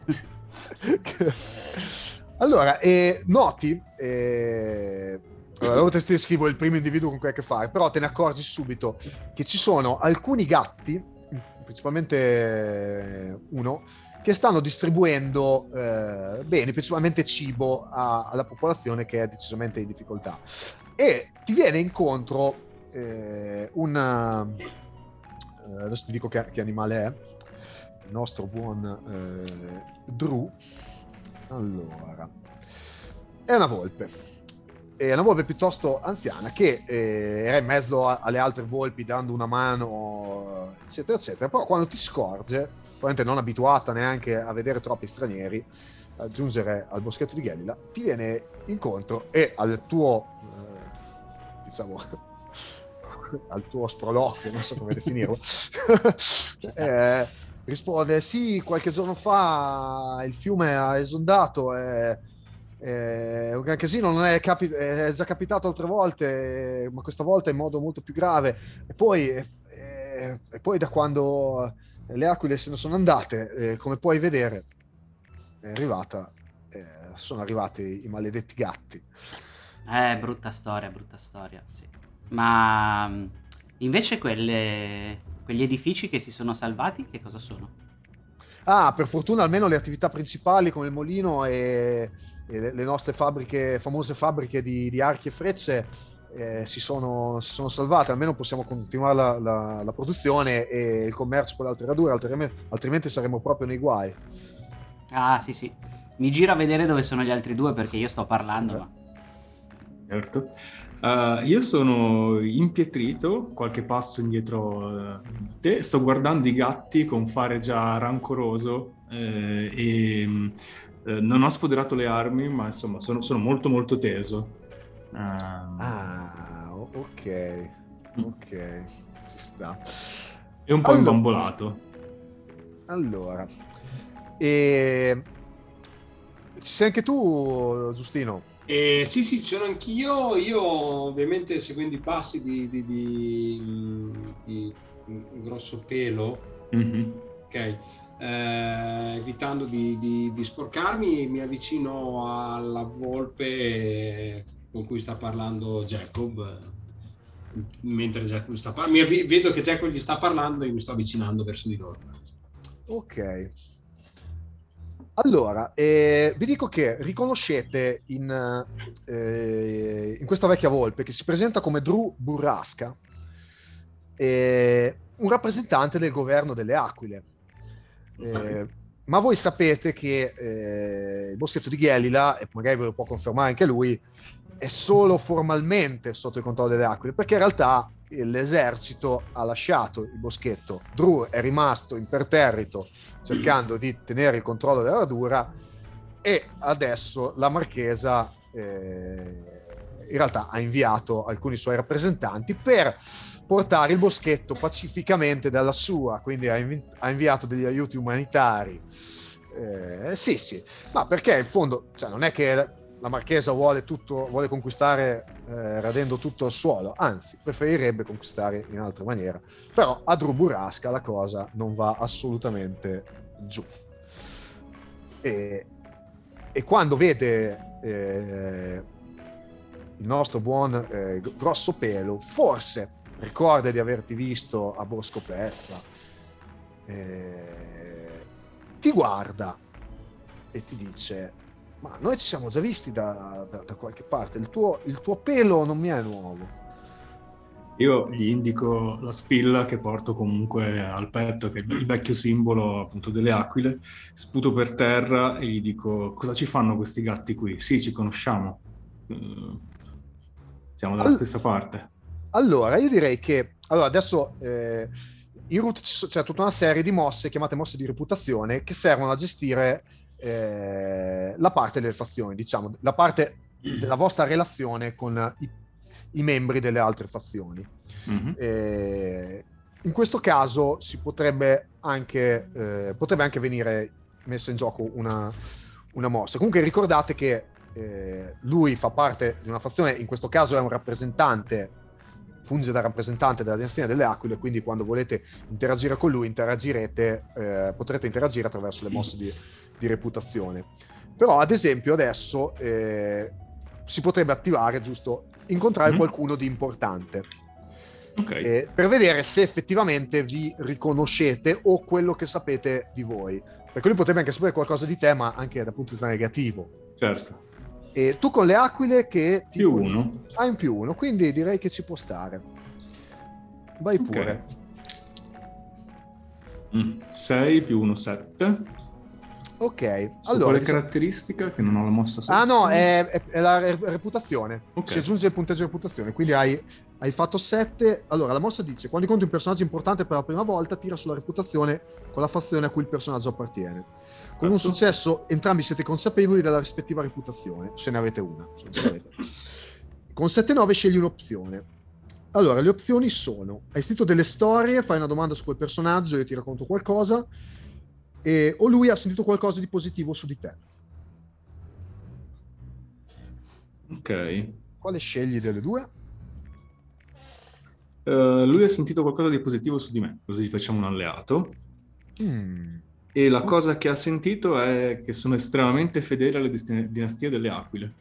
Ok, allora hai in più uno al prossimo tiro e quando provi a far leva su di lui, diciamo e o sulla fazione delle aquile. Ok, ottimo, ottimo. Quindi il fatto che tu fossi l'ex uh, sceriffo, cioè comunque un aiutante del, dell'ex sceriffo, mm-hmm. rappresentante delle aquile a Bosco Persa, eh, è un punto a tuo favore. Ottimo. Ottimo. E allora, mentre chiacchierate con uh, col buon Drew Burrasca, eh, notate fra eh, la gente, diciamo, fra gli abitanti che sono nella radura, anche alcune capre, cosa abbastanza insolita, non sono diffusissime nelle radure eh, le capre, e notate anche um, una certa presenza insieme a, ai, eh, al gatto che eh, è, diciamo, mh, mm, sembra quello in, in comando, eh, in realtà è una, una gatta, che è, è Mirrim Foscomanto, e ve lo dice Drew, anche alcuni armigeri delle, dei gatti che sì, distribuiscono cibo, però armati di tutto punto. Cosa fate? Io guardo Jacob e gli chiedo, ma questa Mirrim sicuramente è uno dei ladri contrabbandieri, no? Gatti non dovrebbero stare qui. Uh, beh, mettiamola in questi termini. Non dovrebbe stare qui, ma questo non fa di lei una, una contrabbandiera. Però, se mi fai ragionare un secondo, secondo me troviamo il modo per farli passare come contrabbandieri. Non dovrebbe essere difficile, nessuno vuole bene a un gatto. No, nessuno vuole bene a un gatto. Dobbiamo però che, assicurarci che siano veramente loro. Allora, prima di tutto dobbiamo assicurarci che la distilleria che produce il vincorno sia ancora attiva, altrimenti siamo venuti fin qui per niente. Ah già, tiro fuori la... Mm, pezzo di barile. ok, e, e mentre eh, Jacob dice questo, e mentre eh, Drew Burrasca stava cercando di dirti qualcosa grosso pelo, del tipo tu potresti aiutarmi a... scoppia una, una rissa. Ah, notate che dall'altra parte, diciamo, di quella che probabilmente era la piazza, ma adesso è un piccolo laghetto, con tanto di rane, libellule, eccetera, c'è eh, una locanda, anche piuttosto male in arnese, e proprio lì fuori vedete prima volare classico, eh, la classica volpe fuori dal saloon, quindi rotolare nel fango, seguita da un parapiglia di, di pugni, eh, sedie e bastonate fra gli abitanti eh, in un parapiglia totale. Eh, cosa fate? Quanta, quanta gente c'è? Quante, quanti abitanti ci sono in Uè, questa, questa, è una domanda difficile. Coinvolti nella rissa o in tutta... Coinvolti nella rissa. Ah, ok, perché la, la, la popolazione del, del, del boschetto... Non... No, no, coinvolti nella rissa. Ma saranno al momento una, mi verrebbe da dire, una, una decina più, più, o meno. Mm. Eh, I suoni io... inquietanti che sentite sono il gatto che cerca di entrare, molto, molto scenica eh, come... ah, eh, Jack vorrei provare a usare eh, una mossa dell'avventuriero che però non so se è utilizzabile che è oratore perché vorrei un attimo calmare un po' la situazione per capire cosa sta succedendo però l'oratore come prerequisito è quando tiene un discorso per un gruppo di abitanti potenzialmente interessati io non so se sono potenzialmente interessati forse ancora no perché non ti conoscono mi, verrebbe da, mi verrebbe da dire cioè, potresti tentare qualcosa, ma secondo me in questo caso sarebbe più affidarsi al fatto. Io cioè, lo, lo, puoi fare. Allora, questa è una meccanica particolare. Diciamo che quello che potete fare a livello di mosse, soprattutto con impresa furfante, eh, rientra in alcune mosse. Quello che potete fare, ma che è molto incerto, rientra in affidarsi al fatto. Anche cose estreme che in teoria dici, ok, sì, forse ho la mossa, ma quando tentate di portarla oltre i confini leciti, eh, spesso è un affidarsi al fatto. E forse col fatto che non ti conoscono. Comunque vi do qualche informazione in più. Sì allora, eh, là, di fronte a questa locanda eh, c'è appunto questa, questa rissa. Eh, nella rissa sono coinvolte principalmente delle capre, eh, poi eh, alcuni, mh, mm, principalmente delle, delle, volpi. Vedete che eh, più facinoro, il più facinoroso è un'aquila, proprio che cerca di imporsi sia parlando sia proprio a pugni eccetera, e vedete accorrere anche eh, quelle che sembrano le guardie del boschetto, quindi eh, vedete accorrere una, una gatta piuttosto, piuttosto, anziana e tutta una, una marmaglia di, di, guardie, diciamo mali in arnese anche loro, eh, saranno 5 o 6, eh, non, non, non, ragionate in grandi numeri, eh, accorsi che tentano in qualche modo di sedare questa, questa rissa. Cosa fate? Ah, io prima di tutto fermo Pelosone, perché ho deciso che non chiamerò nessuno con il suo nome giusto, quindi okay. grosso pelo è Pelosone, e ehm, lo fermo e gli dico aspetta prima di andare a menare i gatti, perché tanto ormai stanno menando le capre, che stanno menando le volpi, vediamo cosa sta succedendo veramente e facciamolo da lontano, perché una volta che sei lì non riesci più a vedere, quindi cerco di capire un po' esattamente perché la rissa è scoppiata e chi sembra che stia dalla parte del torto. Ok, allora direi che questo è un uh, valut- valutare una situazione tesa. Esattamente quello a cui stavo puntando. E tiro Quindi, con astuzia che è più esatto, due. Esatto. E qui facciamo le classiche domande. Bene, non ne faremo molte perché io ho fatto 6 in tutto. ok. O- ok. Allora, gli altri possono sempre aiutare. Okay. Come si aiuta? Chiaramente dicendo come si fa e segnando una fatica per aggiungere un più uno al tiro o meno due se volete intralciare invece di, di aiutare. Quindi tu hai fatto 6. 6. Quindi se ti aiutasse qualcuno eh, allora, a capire eh, la situazione. Prova a aiutarlo io, però ti chiedo cos'è che volevi sapere? Ah, io eh, sto cercando di capire eh, qual è la fazione più pericolosa nella rissa per okay. cercare di aizzare tutti quanti contro i gatti, se non sono i gatti la fazione più pericolosa. Posso, posso eh, essere tipo alle spalle di, di, di Jacob e sussurrargli ogni tanto qualche suggerimento su cosa dovrebbe controllare in queste situazioni. Poi essere... Tipo, guarda, guarda, quello, guarda esatto, quella... esatto, esatto, guarda quello, intanto mi muovo così.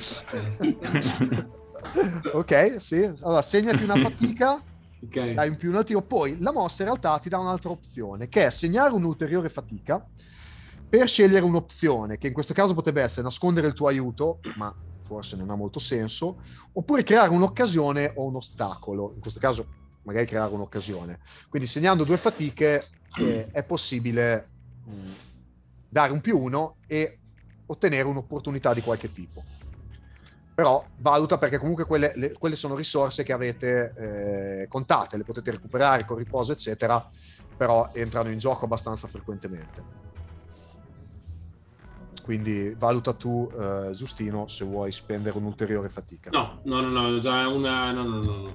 Ok, allora fammi pure la tua domanda. Allora, ti direi chi o cosa è la minaccia più grande, perché ci sono diverse fazioni. Allora, in questo caso, eh, per come penso tu possa vederla, la minaccia più grande in realtà eh, non sono né le capre né i gatti. Allora, no, in realtà quei gatti. In questo caso eh, la guardia cittadina non è composta da gatti. Gatto è lo sceriffo, gatta. Ma eh, il resto sono volpi e altri animali. Potrebbe essere anche un topo, un coniglio, eccetera ma sono veramente male armati, come se appunto andando, quando se ne sono andate le aquile, eh, quelli rimasti non abbiano più le risorse. I gatti, quelli del marchesato, si guardano bene dall'intervenire, quelli più violenti, benché mal, malissimo armati anche loro, sono il gruppo composto da volpi, eh, con a capo questo, eh, quest'aquila chiamata Kelsey eh, lo sentite perché anche Drew Burasca urla Kelsey, basta, smettila, fate sempre casino, no? finirete in galera, eccetera, eccetera, cose, cose del genere. E... e... cosa fate a questo punto? Te ricorda che hai un più uno eh, per intervenire in base alle risposte, alla tua alla mia risposta. Eh, guardo i miei due compagni e gli dico, beh, a questo punto mi sembra evidente che le aquile qui siano il problema e cerco proprio di, di spingere Pelosone a, a, infuriarsi andando proprio a, a, istigare la sua fedeltà verso le aquile. Io ti dico, le aquile è il problema. Le aquile non sono mai il problema, sono i gatti il problema. Te lo dimostro subito che sono i gatti il problema. E ti... Esagitato. Esatto, esatto. Sollevando un gatto e scuotendolo. Esatto, esatto. E, e mh, faccio qualche appunto passo in avanti verso la rissa. Immagino che ci sia ancora Drew, Drew Burrasca, non troppo distante da noi. No, e gli dico, esatto. Sia guardando i miei compagni che guardando lui, cioè, se questa fosse la mia radura, io non lascerei che queste cose capitassero. Eh, hai capito? Cioè, non, non devono capitare queste cose. E, eh, lui rimane un po' eh, perplesso, ti, ti guarda come dire, "Eh, ma io non so cosa farci, Eh, lo sceriffo è intervenuto e in realtà eh, lo sceriffo che ti dice chiamarsi ehm, Danna, Danna Mm. Quercia Rossa, e dopo un po' riesce a sedere gli animi, quindi si dividono queste due fazioni guidate da questo Kelsey eh, chiamato il Guastafeste e eh, queste capre che si urlano contro improperi di, di- di vario tipo e fra di loro c'è anche questa eh, adesso vi sto, vi sto introducendo praticamente tutti i personaggi della, Ok. della radura in un colpo solo. E questa Alpine eh, che è la proprietaria della locanda che non per niente si chiama la stupefacente locanda di Alpine. E stupefacente non è messo a caso. E questo lo capite perché Drew a chiamare ah, Alpine scusa non so avremmo dovuto saremmo dovuti intervenire prima. Kelsey la pagherai per questo. E vedete che i- questo Kelsey con la sua marmaglia si, si- si- si allontana indicando e facendo gestacci eh, agli altri e- eccetera eccetera eccetera quindi diciamo che avete un quadro di questa, di questo, di questa radura estremamente caotico perché è effettivamente eh, molto caotico E infatti io sono lì a far eh, questo cenno con le dita delle zampe. Bene, bene, bene. c'è la dott- eh, Mr. Barnes Esatto. Eccellente. Allora, Drew a quel punto vi invita a... dentro la locanda. Fa, "V- venite, venite. Eh, sono desolato che abbiate dovuto assistere a questa, a questa sc- scena pietosa. Poi si rivolge a Danna, la- lo sceriffo, eh, dicendole: eh, Devi porre un freno a, questi, a Kelsey e ai suoi, ai suoi scagnozzi. Eh, la situazione si sta facendo intollerabile.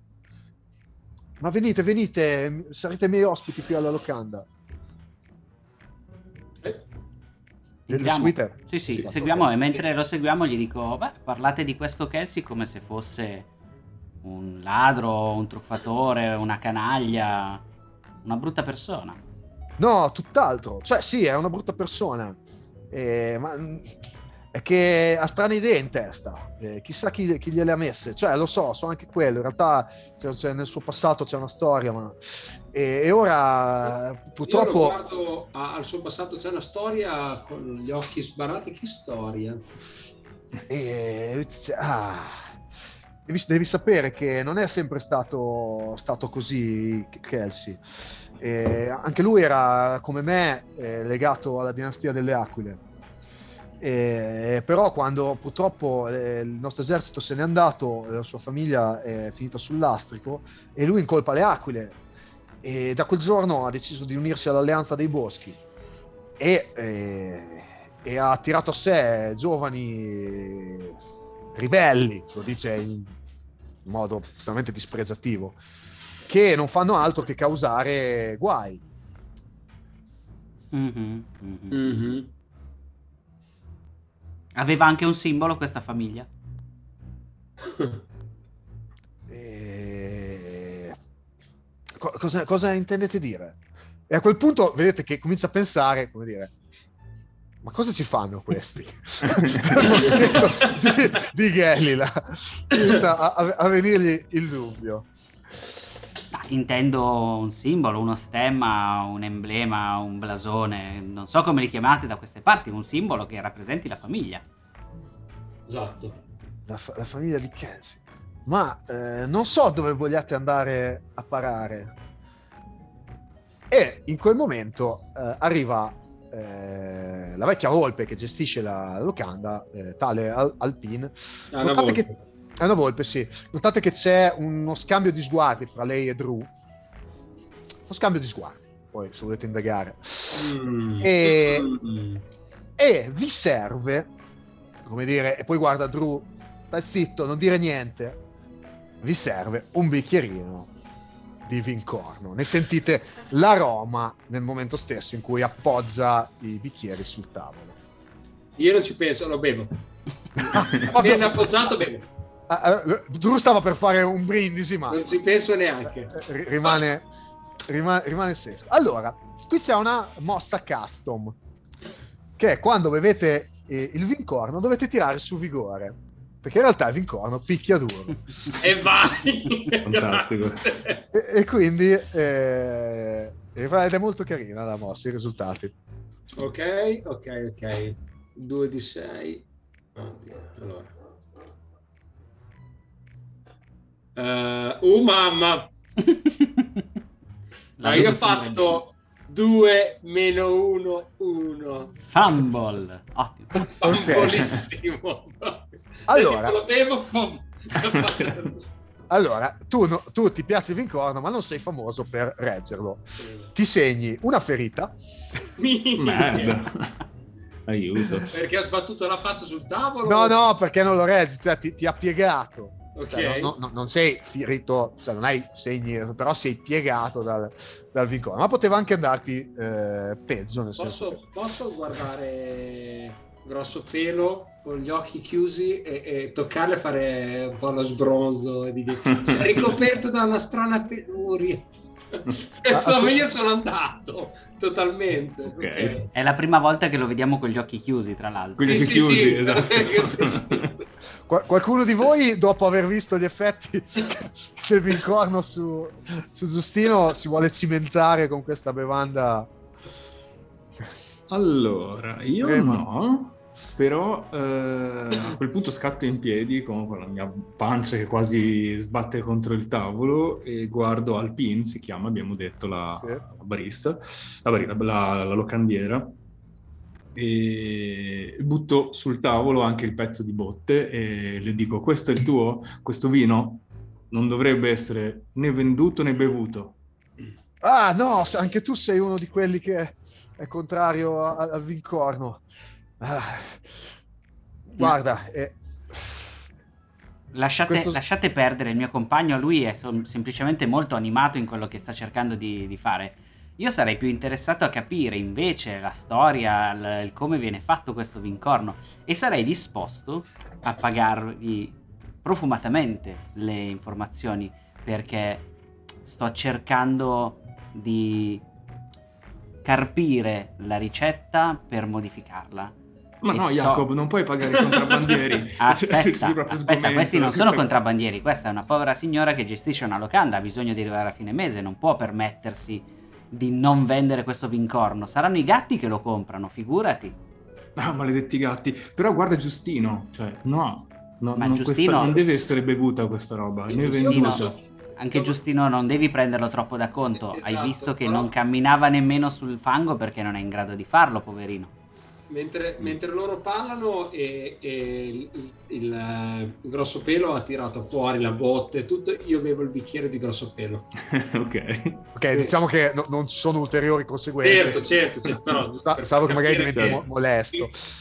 Esatto, no, giusto per far capire l'effetto che ha su di me. Lo conosco, mi piace. Quindi Ok, lo bevo- anche, anche Drew, che è estremamente teso per la situazione, lo beve e vedete che già era un chiacchierone di suo una volta che, che beve quel bicchiere. Forse è più abituato di voi, ma vedete che le, le sue fattezze sì, sì, si ammorbidiscono. Diciamo. Allora, io? stai cercando di, di convincere Alpine o... No, sto cercando di convincere entrambi facendo questa cosa. Dato che prima hai detto che c'era il fiume che abbiamo definito ha l'odore del vincorno senza essere vincorno, Sì. Io vorrei fare una cosa un po' alla Princess Bride e quindi avere un bicchiere con dentro il vincorno, che è quello che mi hanno dato loro, versare dell'acqua che sa di vincorno nell'altro e poi sfidarli a una prova di intelletto. Se vinco mi dicono quello che voglio, se perdono pago e mi diranno Ah. lo stesso quello che voglio. Ok, ok. Interessante. Allora, eh, quindi stai usando la tua mossa, eh, se non vado errato. Esattamente, facciamo un gioco. Faz- facciamo un gioco. Allora, notate che eh, Drew è un po', come dire... mm, cioè, non è che non è sveglio, però è un po', un po goffo ne- nell'insieme, proprio nella gestione della- dei rapporti e tutto. Però cioè, è una persona intelligente. Mentre Alpine è molto più eh, diretta, quindi eh, si siede al tavolo con te e accetta la sfida. Nella locanda mm, c'è qualche altro avventore. Notate una capra in un angolo, eh, c'è qualche volpe, però è molto calma la situazione dopo, dopo la rissa. E Alpine eh, si siede al tavolo con te e dice: "Eh, Va bene, accetto, accetto la tua sfida, giovane opossum. Ah, il mio nome è Jacob, signora. Ok, Jacobo. Jacob. Ok, Eh. Qua davanti a noi ci sono due bicchieri. Sono suoi bicchieri, quindi sono perfettamente uguali. In uno c'è dell'acqua, nell'altro c'è del vincorno. Le lascerò scegliere il primo e poi potremo decidere di scambiarlo con quello dell'altro, ma solo una volta. E poi si butta giù. Ok, e cosa, e cosa c'è in palio? In palio c'è che a me interessa sapere chi produce il vincorno per ottenere la ricetta, perché voglio portarlo nelle terre da cui arrivo ed è impossibile senza che venga prodotto là, dato che ci troviamo molto molto lontano da qui, mi aiuti a dire molto, signora. Se Molto. perdo, se perdo vi aiuteremo con la questione dei gatti, tanto il mio amico è già per la quale. Beh, ci sto, ci sto. Ba- batte una zampa sul tavolo e niente, direi che fate le Allora, in realtà stai sfidando una che col vincorno ha una bella, una bella dimestichezza. Però tu sei... Però io sei so qual è furbo. quello in cui ho messo l'acqua e lei no. Eh, esatto, esatto. Quindi direi che usiamo la mossa per vedere eh, quali sono le conseguenze. E Io- tiro con carisma. Mi tranquillizzo un attimo, non ho capito niente di quello che è successo, però ho sentito soltanto portare il vincorno lontano e menare i gatti, quindi sono già a posto. Sei già chiaro. bra- braccia incrociate. Uh, molto bene, 5 e 5. Più Oh. 2 fa 12. Basta. Stasera sei... E ne faccio uno Vai. altissimo e uno bassissimo. Uno altissimo e uno bassissimo. Allora. Con un successo si lascia sfuggire qualcosa di utile e prezioso. Mm.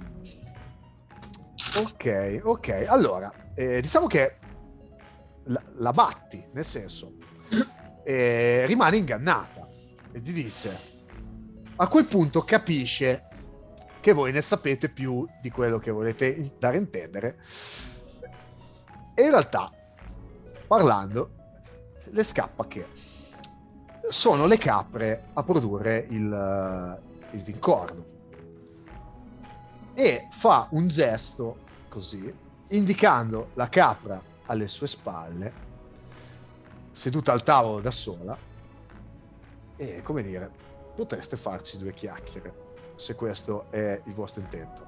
Però vi dice anche, farsi dare la ricetta da, da loro è molto molto difficile. E inoltre eh, capisce col giochino che c'è il discorso del eh, sono di mezzi contrabbandieri.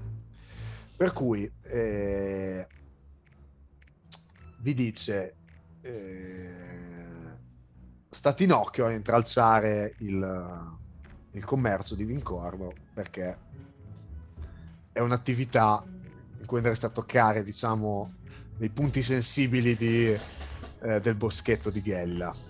C'è chi non lo vuole, come ad esempio eh, Kelsey, quindi quello dell'Alleanza dei Boschi, con la sua marmaglia, che eh, sono contrari al vincorno, al suo consumo, alla sua commercializzazione, eccetera, e vorrebbero, eh, come dire, bandirlo. Mentre i gatti sono... eh, la marchesa in realtà, a quello che vi dà a intendere, vorrebbe metterci le mani sopra il commercio di vincorno. Ok, cosa fate quando venite a conoscenza di tutte queste cose? Troppe informazioni. Sì, è vero. sì, ve le sto dando un po' tutte per, eh, perché abbiamo poco tempo, quindi... Eh, no, no, troppe informazioni metto- era per grosso pelo, non, non per noi. sì, sì. Ma Intanto prendiamo Gino, che è il nome che ho dato a Giustino, e inizio a schiaffeggiarlo per farlo tornare un po' in sé, perché così è Intanto, questa è la fase di Giustino in questo momento, guarda come è venuto bene. Esattamente questa. Bellissimo. Qualcosa e si, si riprende un attimo e riapre gli occhi. eh. Sì. Eh, sì, Eh, sì, meno vincorno, sì, Più sì, sì, era- motivo era- per cui siamo venuti qui. Che Non sai la mia debolezza per il vincorno, la conosci già. Ok, eh, perfetto. Eh, la signorina ha detto eh, la capra là dietro. Sì, Perfetto, sono a posto. Eh, direi che dovremmo parlarci. Sì, e mi avvicino però sottovoce e, e dico a Giustino, ehm, allora, se ci parliamo io e te, viene fuori una cosa, se ci parla Pelosone, ne viene fuori un'altra. Mm, mm, mm. Quindi io adesso prendo Pelosone e lo porto fuori e lo istigo contro qualcosa. Certo. Tu cerca di capire se si riesce a risolvere qualcosa con i gatti, cioè con le capre, cioè hai capito? Cioè, farsi dare la ricetta, tu serviva la ricetta. Sì, esatto. Vabbè, E vediamo. poi una volta che abbiamo la ricetta mettiamo i gatti contro le capre, Pelosone contro le capre e i gatti contemporaneamente e vediamo chi ne esce vincitore. L'importante è che noi due ne usciamo puliti, come sempre.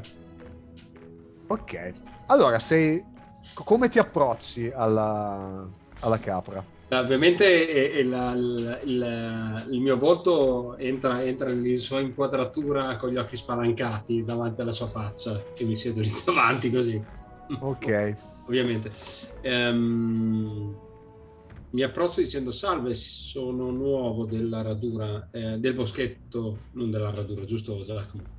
Sì, sì, questo chiama proprio il boschetto di Gelila, il nome della radura, però puoi dire sì, sì, che sei anche... So- sono nuovo del boschetto.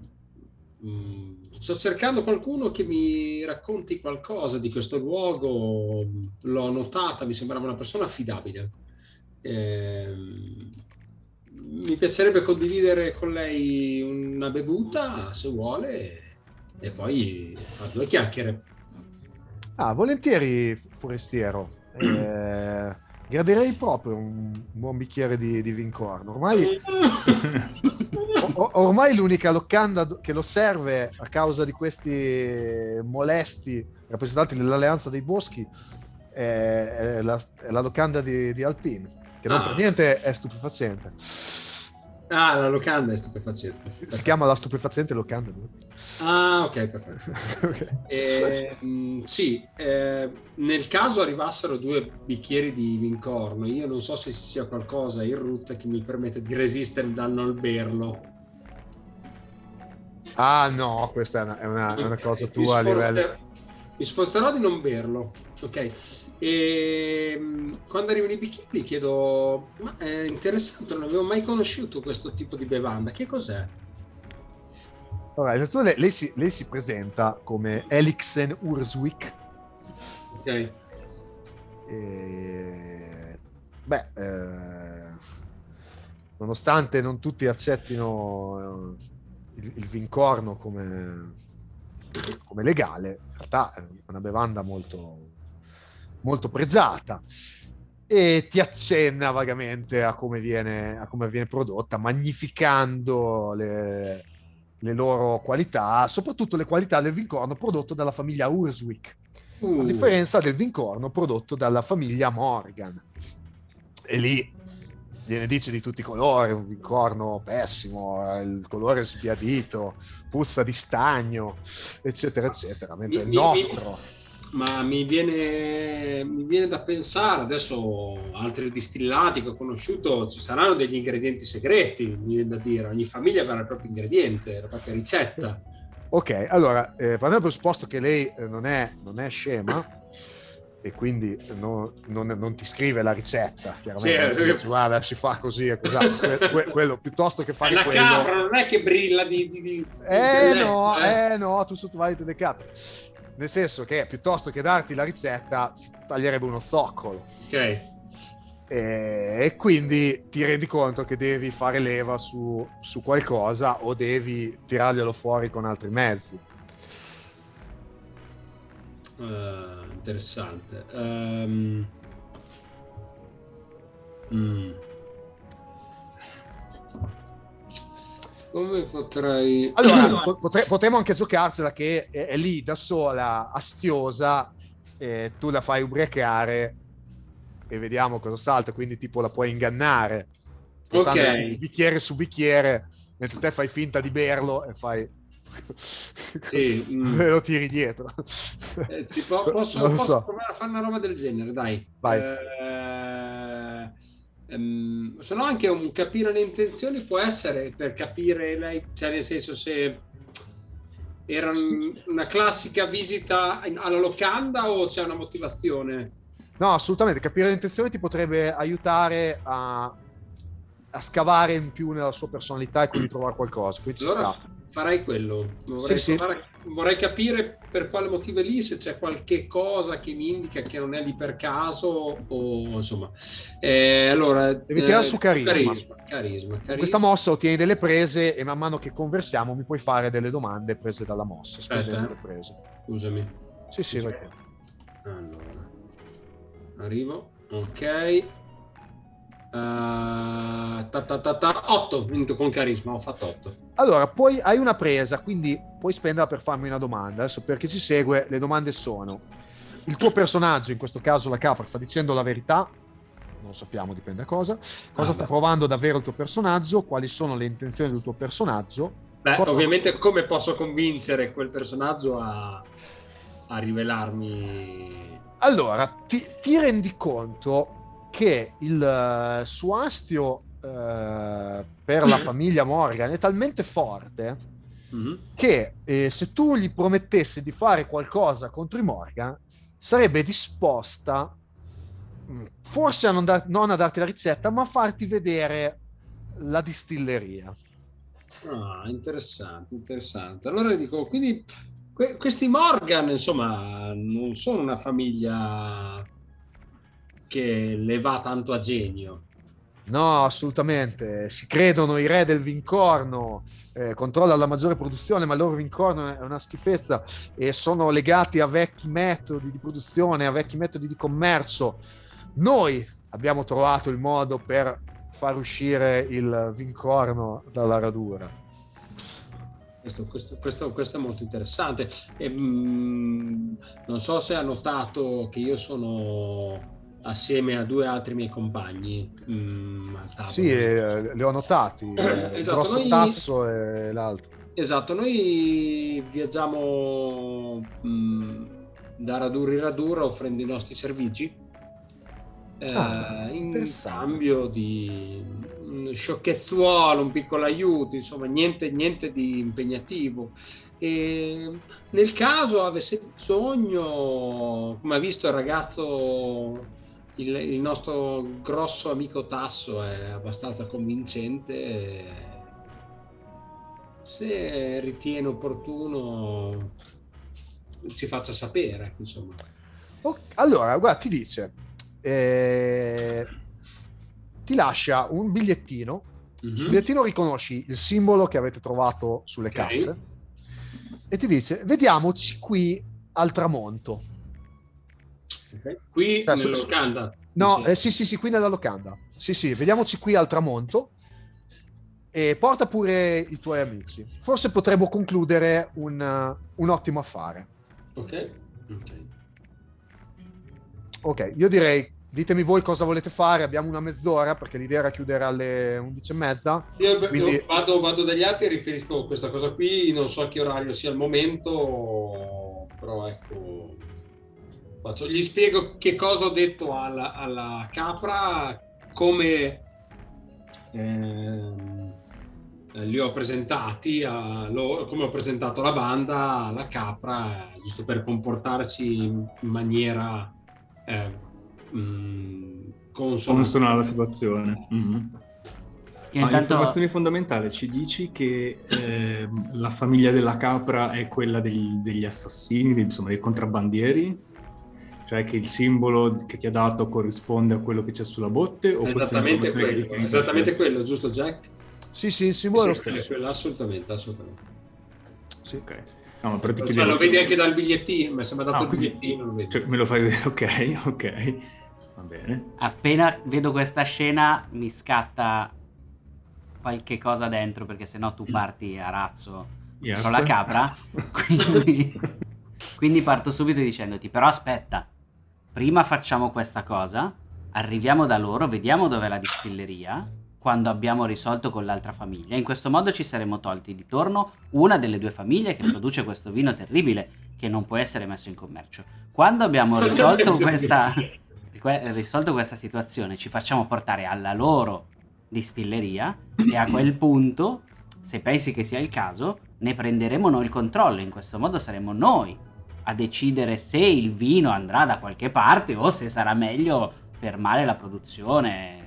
Io sono dell'idea, io per dare manforte a Jack lo dico, guarda, grosso pelo, ha perfettamente ragione Jack, dovremmo fare proprio così. Eh, sì, ho fatto sempre bene a fidarmi di voi. Prima Ernesto, Bravo, bravo. prima Ernesto diceva non siete brava gente. No, non siamo brava gente. Io e Giustino non siamo brava gente. No, i vagabondi non sono necessariamente brava Le gente. persone. Allora, eh, vi incontrate alla locanda al, al tramonto. C'è, sono un po' di avventori, c'è questa, c'è la capra Elixen, eh, a dire tutto, Elixen Urswick, che, che vi attende, confabula un attimo con Alpine e vi conduce sul retro della locanda. Il retro della locanda porta c'è questa, questa porticina in legno, vi infilate in un cunicolo e sbucate in delle grotte. Le grotte sono ricoperte di, di licheni, muschi, eccetera. E andando avanti, alcune delle grotte sono piene di botti di vincorno, tutte con, con lo stemma dei, degli, degli Urswick, e pronte per essere contrabbandate. E da lì, e ve lo dice, questo, questo è, è il nostro commercio. Se voi foste disponibili, potremmo concludere un ottimo affare. E noi contrabbandiamo con un gruppo di lontre, però eh, non- gli affari sono diminuiti, non sono molto affidabili, so che ci sono stati dei casini eh, a Boscopezza e quindi potremmo trovare un diverso accordo. Poi vi guida in un altro cunicolo e e sbucate eh, nella distilleria. La distilleria eh, adesso è, è sera, non è in funzione, forse c'è un custode, qualcosa, una capra che fa da custode, e- però notate che sono tutti vari macchinari per, per distillare, ci sono eh, le, le scorte di, di queste foglie da cui si ricava questo distillato, eccetera, eccetera. Cosa ne pensate? Secondo voi potrebbe essere un affare proficuo? Eh, sì, assolutamente. Mi sembra che ci sia spazio per eh, trovare un accordo e guadagnarne da entrambe le parti, no? E mi giro verso i miei compagni. Certo, certo, assolutamente. Io annuisco con il capo, cioè, si vede chiaramente che sto oh, insomma, tra- trattenendo qualcosa dentro, che sono poco credibile nel mio annuire.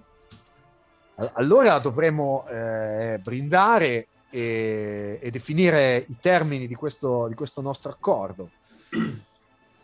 Ma sono sicuro che ci sia spazio anche per bere qualche cosa. Certo, certo, certo. Sì, sì, lo so, tu, Gino, lo so che c'hai questa cosa. Hai dei problemi con, Cosa? col vincorno. E Eh. In realtà poi vi, vi spiega, notate che c'è una sorgente eh, che porta un'acqua eh, particolare alle- ai rifornimenti della distilleria. E lei vi dice: Questo è il segreto in fondo del distillato.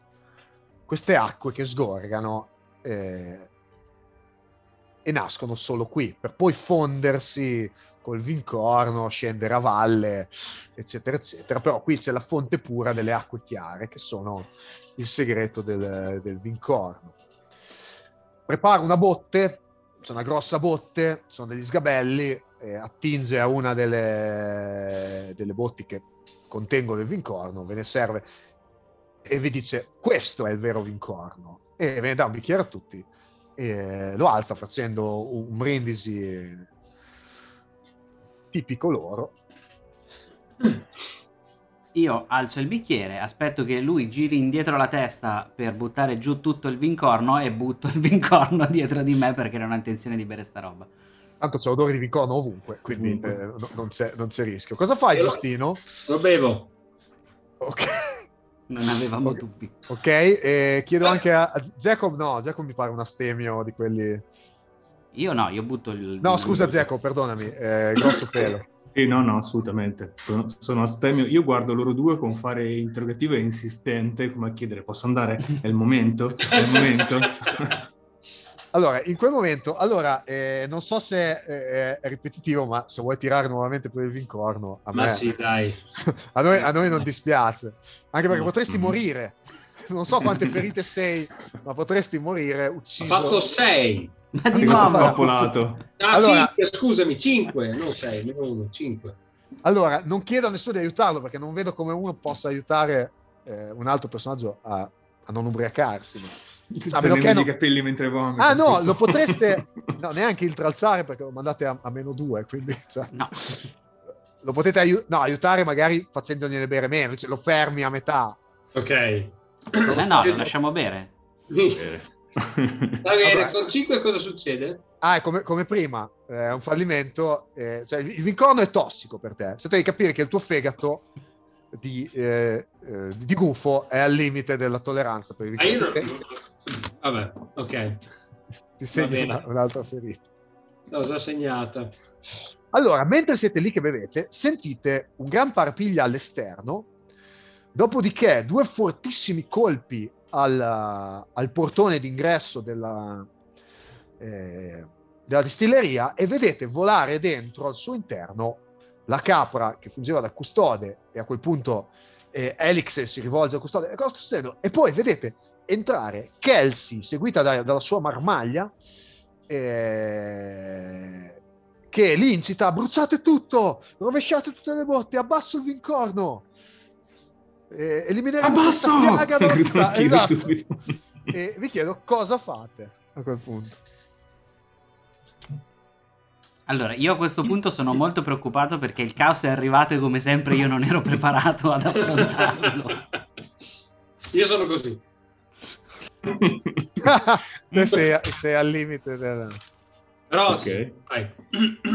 Io stavo semplicemente aspettando il momento di detonare e il momento è giunto perché appena dicono abbassi il vincorno mi faccio prendere proprio dalla, dalla- dalla foga di purificatrice e, e mi alzo di scatto. Ehm, poco fa ci hanno detto che la fonte è la sorgente, eh, c'è modo di fermarla, di, non so, con eh, fare crollare in qualche modo, non so, o, o- o- insomma, bloccarla in qualche Era la modo. diga, Eh, no?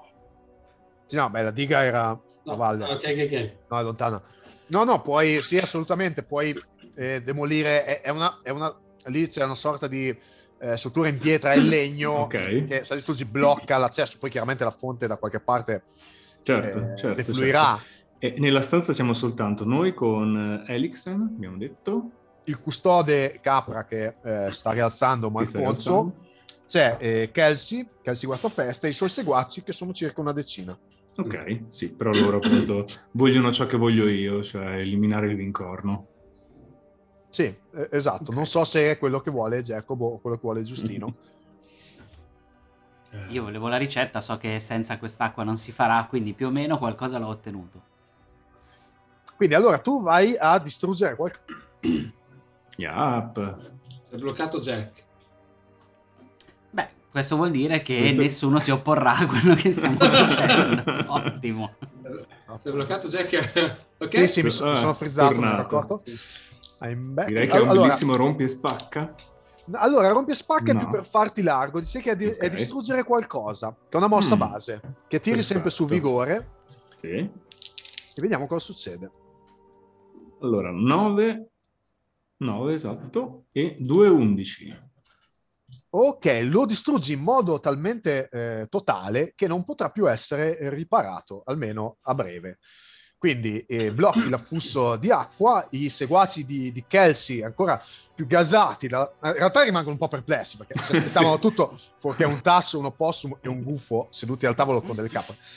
E- e- però galvanizzati dal tuo- dalla tua opera di distruzione iniziano a rovesciare botti, spaccare mentre Elixen eh, cerca di fermarli insieme al custode. Basta, cosa fate? E ne nasce una colluttazione in cui Elixen e il custode stanno per averla peggio e forse eh, riportare gravi conseguenze. Cosa fate?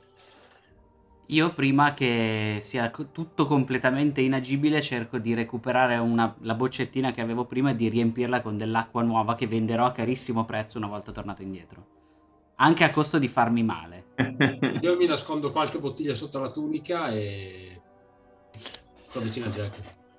Ok, ma allora, eh, diciamo che se evitate il, il parapiglia non avete grosse difficoltà a, dire, a fare quello che, che volete fare, perché nessuno di base eh, pensa a voi.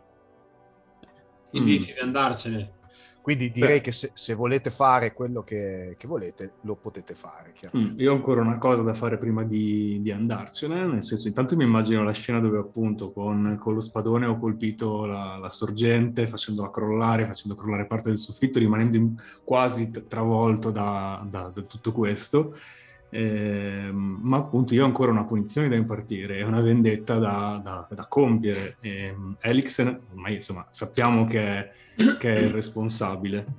Eh, e quindi eh, mentre loro arraffano l'acqua, nascondono le bottiglie, io a grandi passi attraverso la stanza, puntando appunto la mia, la mia spada a mo' di minaccia verso Elixen e mh, appunto le prometto faccia a faccia eh, che lo punirò per- appunto per, ehm, per utilizzare la mia il punitore insomma la, mh, la mia natura di punitore. Quindi Ah, svuoto, ok. svuoto il- l'indicatore di fatica. Sì, esatto. esatto. Allora, eh, lei, eh, Elixen, vistasi alle, alle strette, in realtà ha visto quello che hai fatto, presa dalla furia, perché è anche comunque una abbastanza mm, calda, ok. E, e incurante, come dire, qui sto perdendo tutto, è colpa tua, colpa vostra, mi avete mentito, tira fuori il suo coltello a serramanico e, e si lancia, incurante della sua eh, incolumità, tanto ormai non ha più niente da perdere, contro, Ok. contro di te. Ok. Eh, E io fai? dico: no, sei tu che mi hai fatto perdere tutto. E appunto la- le vado incontro. Ok, quindi abbiamo eh, spadone contro, eh, Pugnale. co- contro pugnale, capra contro tasso. allora, di- direi che è chiaramente un eh, gettarsi nella, nella mischia, quindi allora dire aspetta. Qui- ah, ok, qui importante, qui si attivano le mosse con le armi, giusto per spiegare anche un attimo le meccaniche. È tutta una serie di mosse, alcune sono mosse base con le armi, quindi più classiche, altre sono legate all'equipaggiamento. In questo caso eh, non si attiva di base una, una mossa legata all'equipaggiamento, ma una, mossa che è attaccare in mischia. Quindi eh, Mhm. vai pure, tiri più vigore. E mentre lui fa questo, io che sto uscendo insieme Ah. a Giustino, istigo anche Kelsey contro le capre dicendo sono in combutta con i gatti, vogliono distruggere tutto. Ok, dopo ti faccio fare il tiro anche se non sei. Però vi chiedo da dove uscite? Perché c'è l'entrata principale che dà, non lo sapete, e l'altra che dà sui cunicoli. Ah, sui cunicoli. Ah. No, Sì, no. voi, se- voi siete sbucati da dei cunicoli, mentre c'è un'entrata principale che è quella da cui è stato lanciato il custode, che eh, dà probabilmente su un'altra parte del villaggio. Eh, Perché dico, dico a Giacomo, potrebbe essere che se mh, nell'entrata principale sia altra gente. Eh, li manderemo contro Kelsey e gli altri, diciamo che stanno distruggendo tutto e che ci siamo salvati per miracolo. Non ti preoccupare. Va bene. Ok, vai, vai eh, Già tirato e ho fatto un bellissimo 11, non si vede, si vede, ok. Ah. Bellissimo 11 che diventa quindi un 12, Allora, qui normalmente vi scambieresti i danni, lei ti farebbe Ok. semplicemente una ferita, una ferita. sì. E di base anche voi fate una ferita, poi dipende, gli avversari possono essere di più, possono essere più forti, quindi magari inf- infliggere una ferita è una fatica, a seconda dell'arma o del tipo di stile di combattimento, o anche infliggere danni al morale, se uno che magari gioca con te, Mhm. ti schernisce, eccetera. E quindi però puoi scegliere tre opzioni, che è quella di infliggere danno grave, quindi aggiungi un più uno, subire Sì. danno leggero, modificare la distanza di combattimento, in questo caso eravate Mhm. eh, a distanza di mischia, e- oppure impressionarlo, sgomentarlo, intimorirlo, se è possibile farlo. Allora, mm. un attimo solo che guardo quanto sono etico. No, sono in modalità punitore. Ehm, aggiungere ferite gravi, cioè Ok, poi... eh, più uno. ok, te ti segni un meno uno, o, Sì. ok, e E poi in hai una terza anche le opzione. caratteristiche dell'arma sono usabili, cioè tipo Allora, affilata. E bisogna vedere cosa dice, adesso non me le ricordo tutte. Eh, quando infliggi danni usando quest'arma segni usura eh, Sì. per infliggere un danno aggiuntivo. Ah, ok, sì, sì, sì, sì, assolutamente. Tu ti segni Ok. un'usura sull'arma, che sono i, i quadratini, le caselle presenti sull'arma, sì. E eh, infliggi danno superiore, perché essendo affilata, eh, Eh, lo spadone hai, giusto? lo spadone, Mhm. sì. Sì, fra l'altro tu hai anche l'armatura che in teoria ti permetterebbe di assorbire i danni, anche lì segnando usura e assorbendo i danni che ti infligge, che avrebbe inflitto Elix, ma praticamente non fa neanche in tempo a toccarti. Eh, allora, lo lascerei descrivere a te perché l- l'immagine... Allora, lei aveva una ferita. Povero, ok. Quindi tu, tu gliene hai inflitte tre. Da- parti da lì per descrivere cosa succede. Non c'è Allora, rimasto niente. Allora, nulla, eh, non abbiamo settato i- le, va- i varie misure di sicurezza del gioco, eh, ve- veli, linee, X-Rad, eccetera. Lo facciamo sempre di solito. Oggi siamo andati un pochino più veloci. Ok, ok. E quindi tu fai quello che vuoi. Se è troppo che non ci piace, facciamo, ci piazziamo sopra No, no, X. facciamo tutto fuori campo, se- semplicemente si vede lo spadone alzarsi, eh, il suono, eh, poi vediamo un, eh, il mio simbolo, quello del, del, mm, eh, delle aquile che porta al petto, che viene macchiato da uno schizzo di sangue, e un, un suono di stupore da parte di tutte le capre che stavano assistendo alla scena, e io che dico, "Ah, finalmente sono in pace, questa vendetta è stata compiuta. Ok, allora eh, già ehm, sì, Jacob e Giustino, voi quindi siete all'entrata che state uscendo da lì, giusto? Sì. Certo. Allora, eh, vi descrivo un attimo cosa succede nel momento in cui eh, Elixen viene uccisa. E vedete Kelsey e i suoi che rimangono pietrificati, così come il custode che stava venendo picchiato. Perché Kelsey e i suoi sì sono dei facinorosi, ma non si sono mai spinti così in là. Infatti vedete che sono armati con bastoni, qualcuno a mano nuda. Eh, giusto Kelsey porta una spada al fianco che non ha spoderato, se, se non per distruggere delle botti di corno. Quindi quando vedono questa scena rimangono un attimo di stucco e tutto si congela con loro che, che vi guardano. Cosa fate? Allora, aspetta un secondo. Allora, eh, eh, ehm, il grosso pelo ha ucciso Elix la capra che aveva condotto lì, che voleva stringere con voi degli accordi. Ah, ok, ok, perfetto, perfetto. E... Niente, eh, cosa facciamo? Poi, beh, eh, io faccio finta di... eh, gu- guardo ehm, Jacob, ok? Guardo Jacob e nella mia testa è come se lui intuisse qualcosa che mi hanno già fatto in precedenza, ok? Mhm. Cioè eh, a- a- a- andarcene e lasciare lì la persona, il terzo incomodo. È assolutamente quello che avevo intenzione di fare. Perché siamo delle brutte persone. Lo guardo e faccio, non lo so. È, è uno scambio di sguardi che non dobbiamo dire niente e io mi butto a terra un po' in maniera molto drammatica e inizio Oh mio Dio, Kelsey e i suoi uomini stanno distruggendo tutto, aiutati da quel pelosone gigante. Allora tra- tradite così il vostro compagno, Sì, ma- sì, sì, maledetti. sì, sì, sì, sì, sì. È per quello che io non rimango mai molto nello stesso posto. Sì, Ok, sì. allora voi vedete arrivare, vedete eh, delle torce, cioè quando uscite all'aperto, comunque quando vi rendete- guardate verso l'esterno, vi rendete conto che chiaramente è buio, eh, vi trovate su una eh, pendenza collinare, anche abbastanza scoscesa, su cui arriva, sale un sentiero, eh, piuttosto scosceso, da capre. Cioè immaginatevi, presente le capre che stanno in verticale, Sì. eh, esatto, più o meno le capre fanno questa cosa qui tutti i giorni normalmente e vedete una processione di torce, quindi di capre che si stanno, eh, stanno salendo verso la distilleria. Ancora non sono vicinissime, però a breve potrebbero eh, essere lì. I gatti, vedendo, scusi i gatti, Kelsey e la sua marmaglia, vedendo le torce in lontananza e vedendo sci- il corpo di, di Elixen, scappano, cioè se la danno a gambe proprio, cioè, correndo fuori e riversandosi giù per questa collina, ruzzolando, eccetera. Voi cosa fate?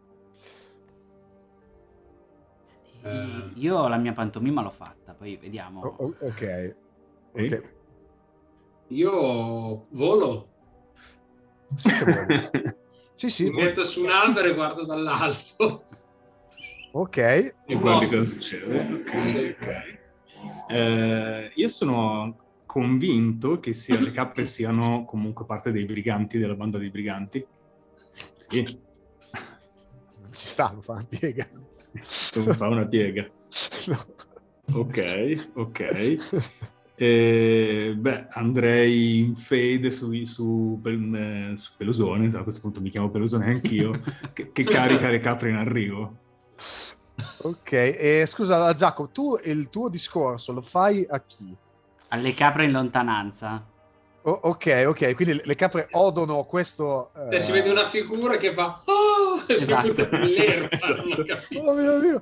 Me- Faccio mentre un l'opossum, po'- fingo di essere morto di fianco. Esatto. Esatto, play possum, classico.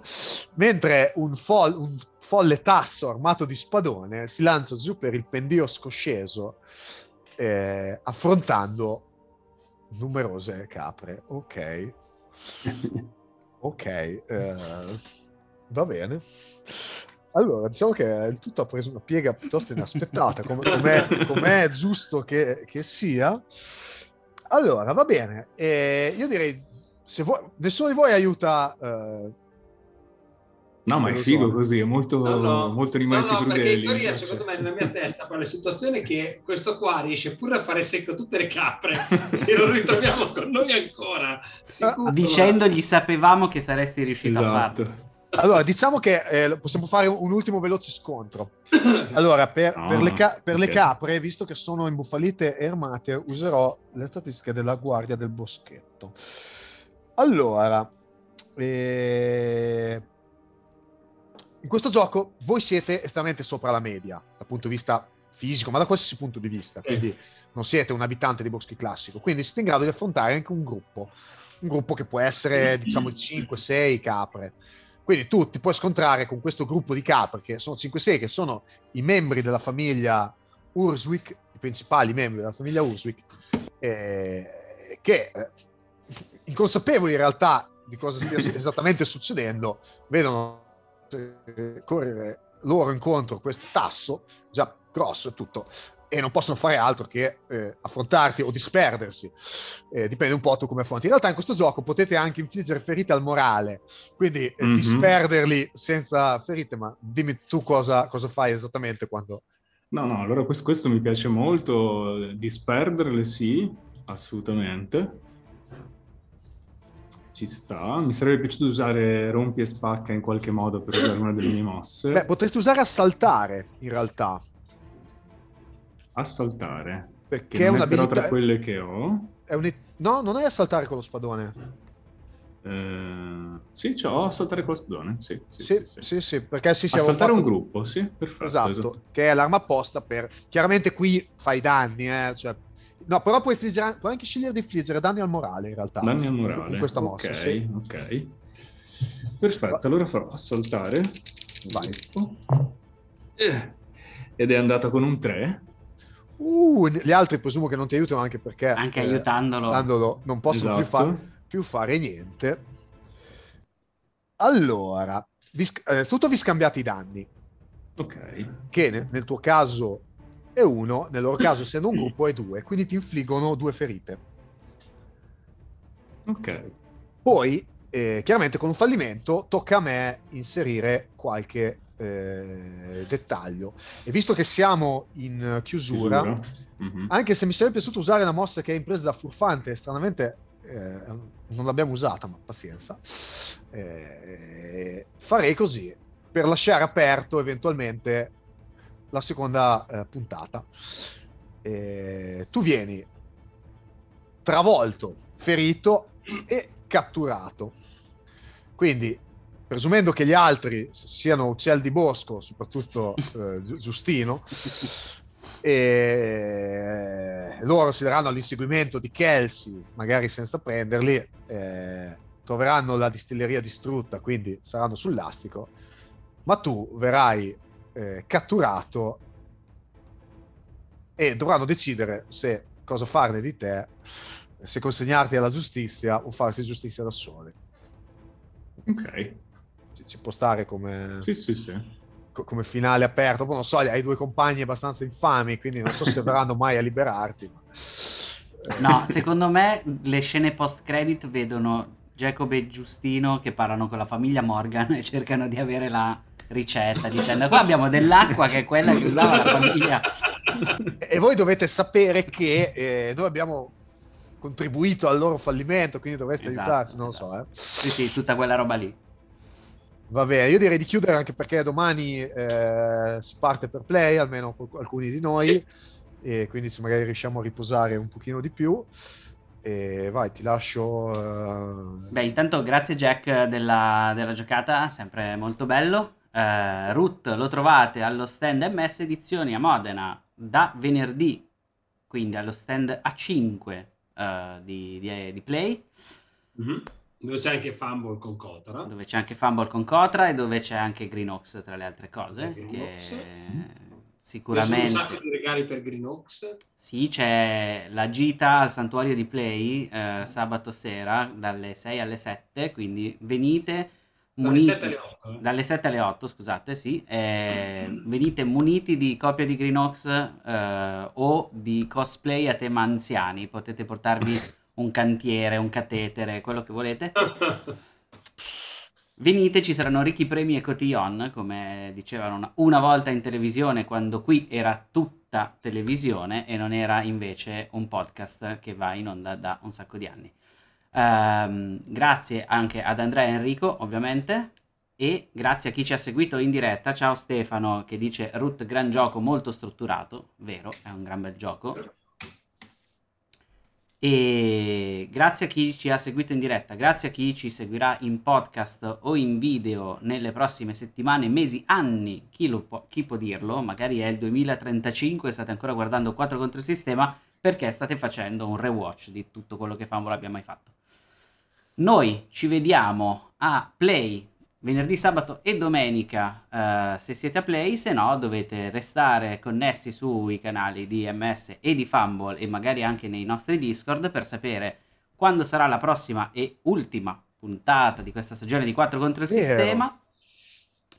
Eh, grazie a tutti e ci vediamo settimana, boh, questa settimana a Play. Ciao! A play. Da Play. Ciao. Ciao.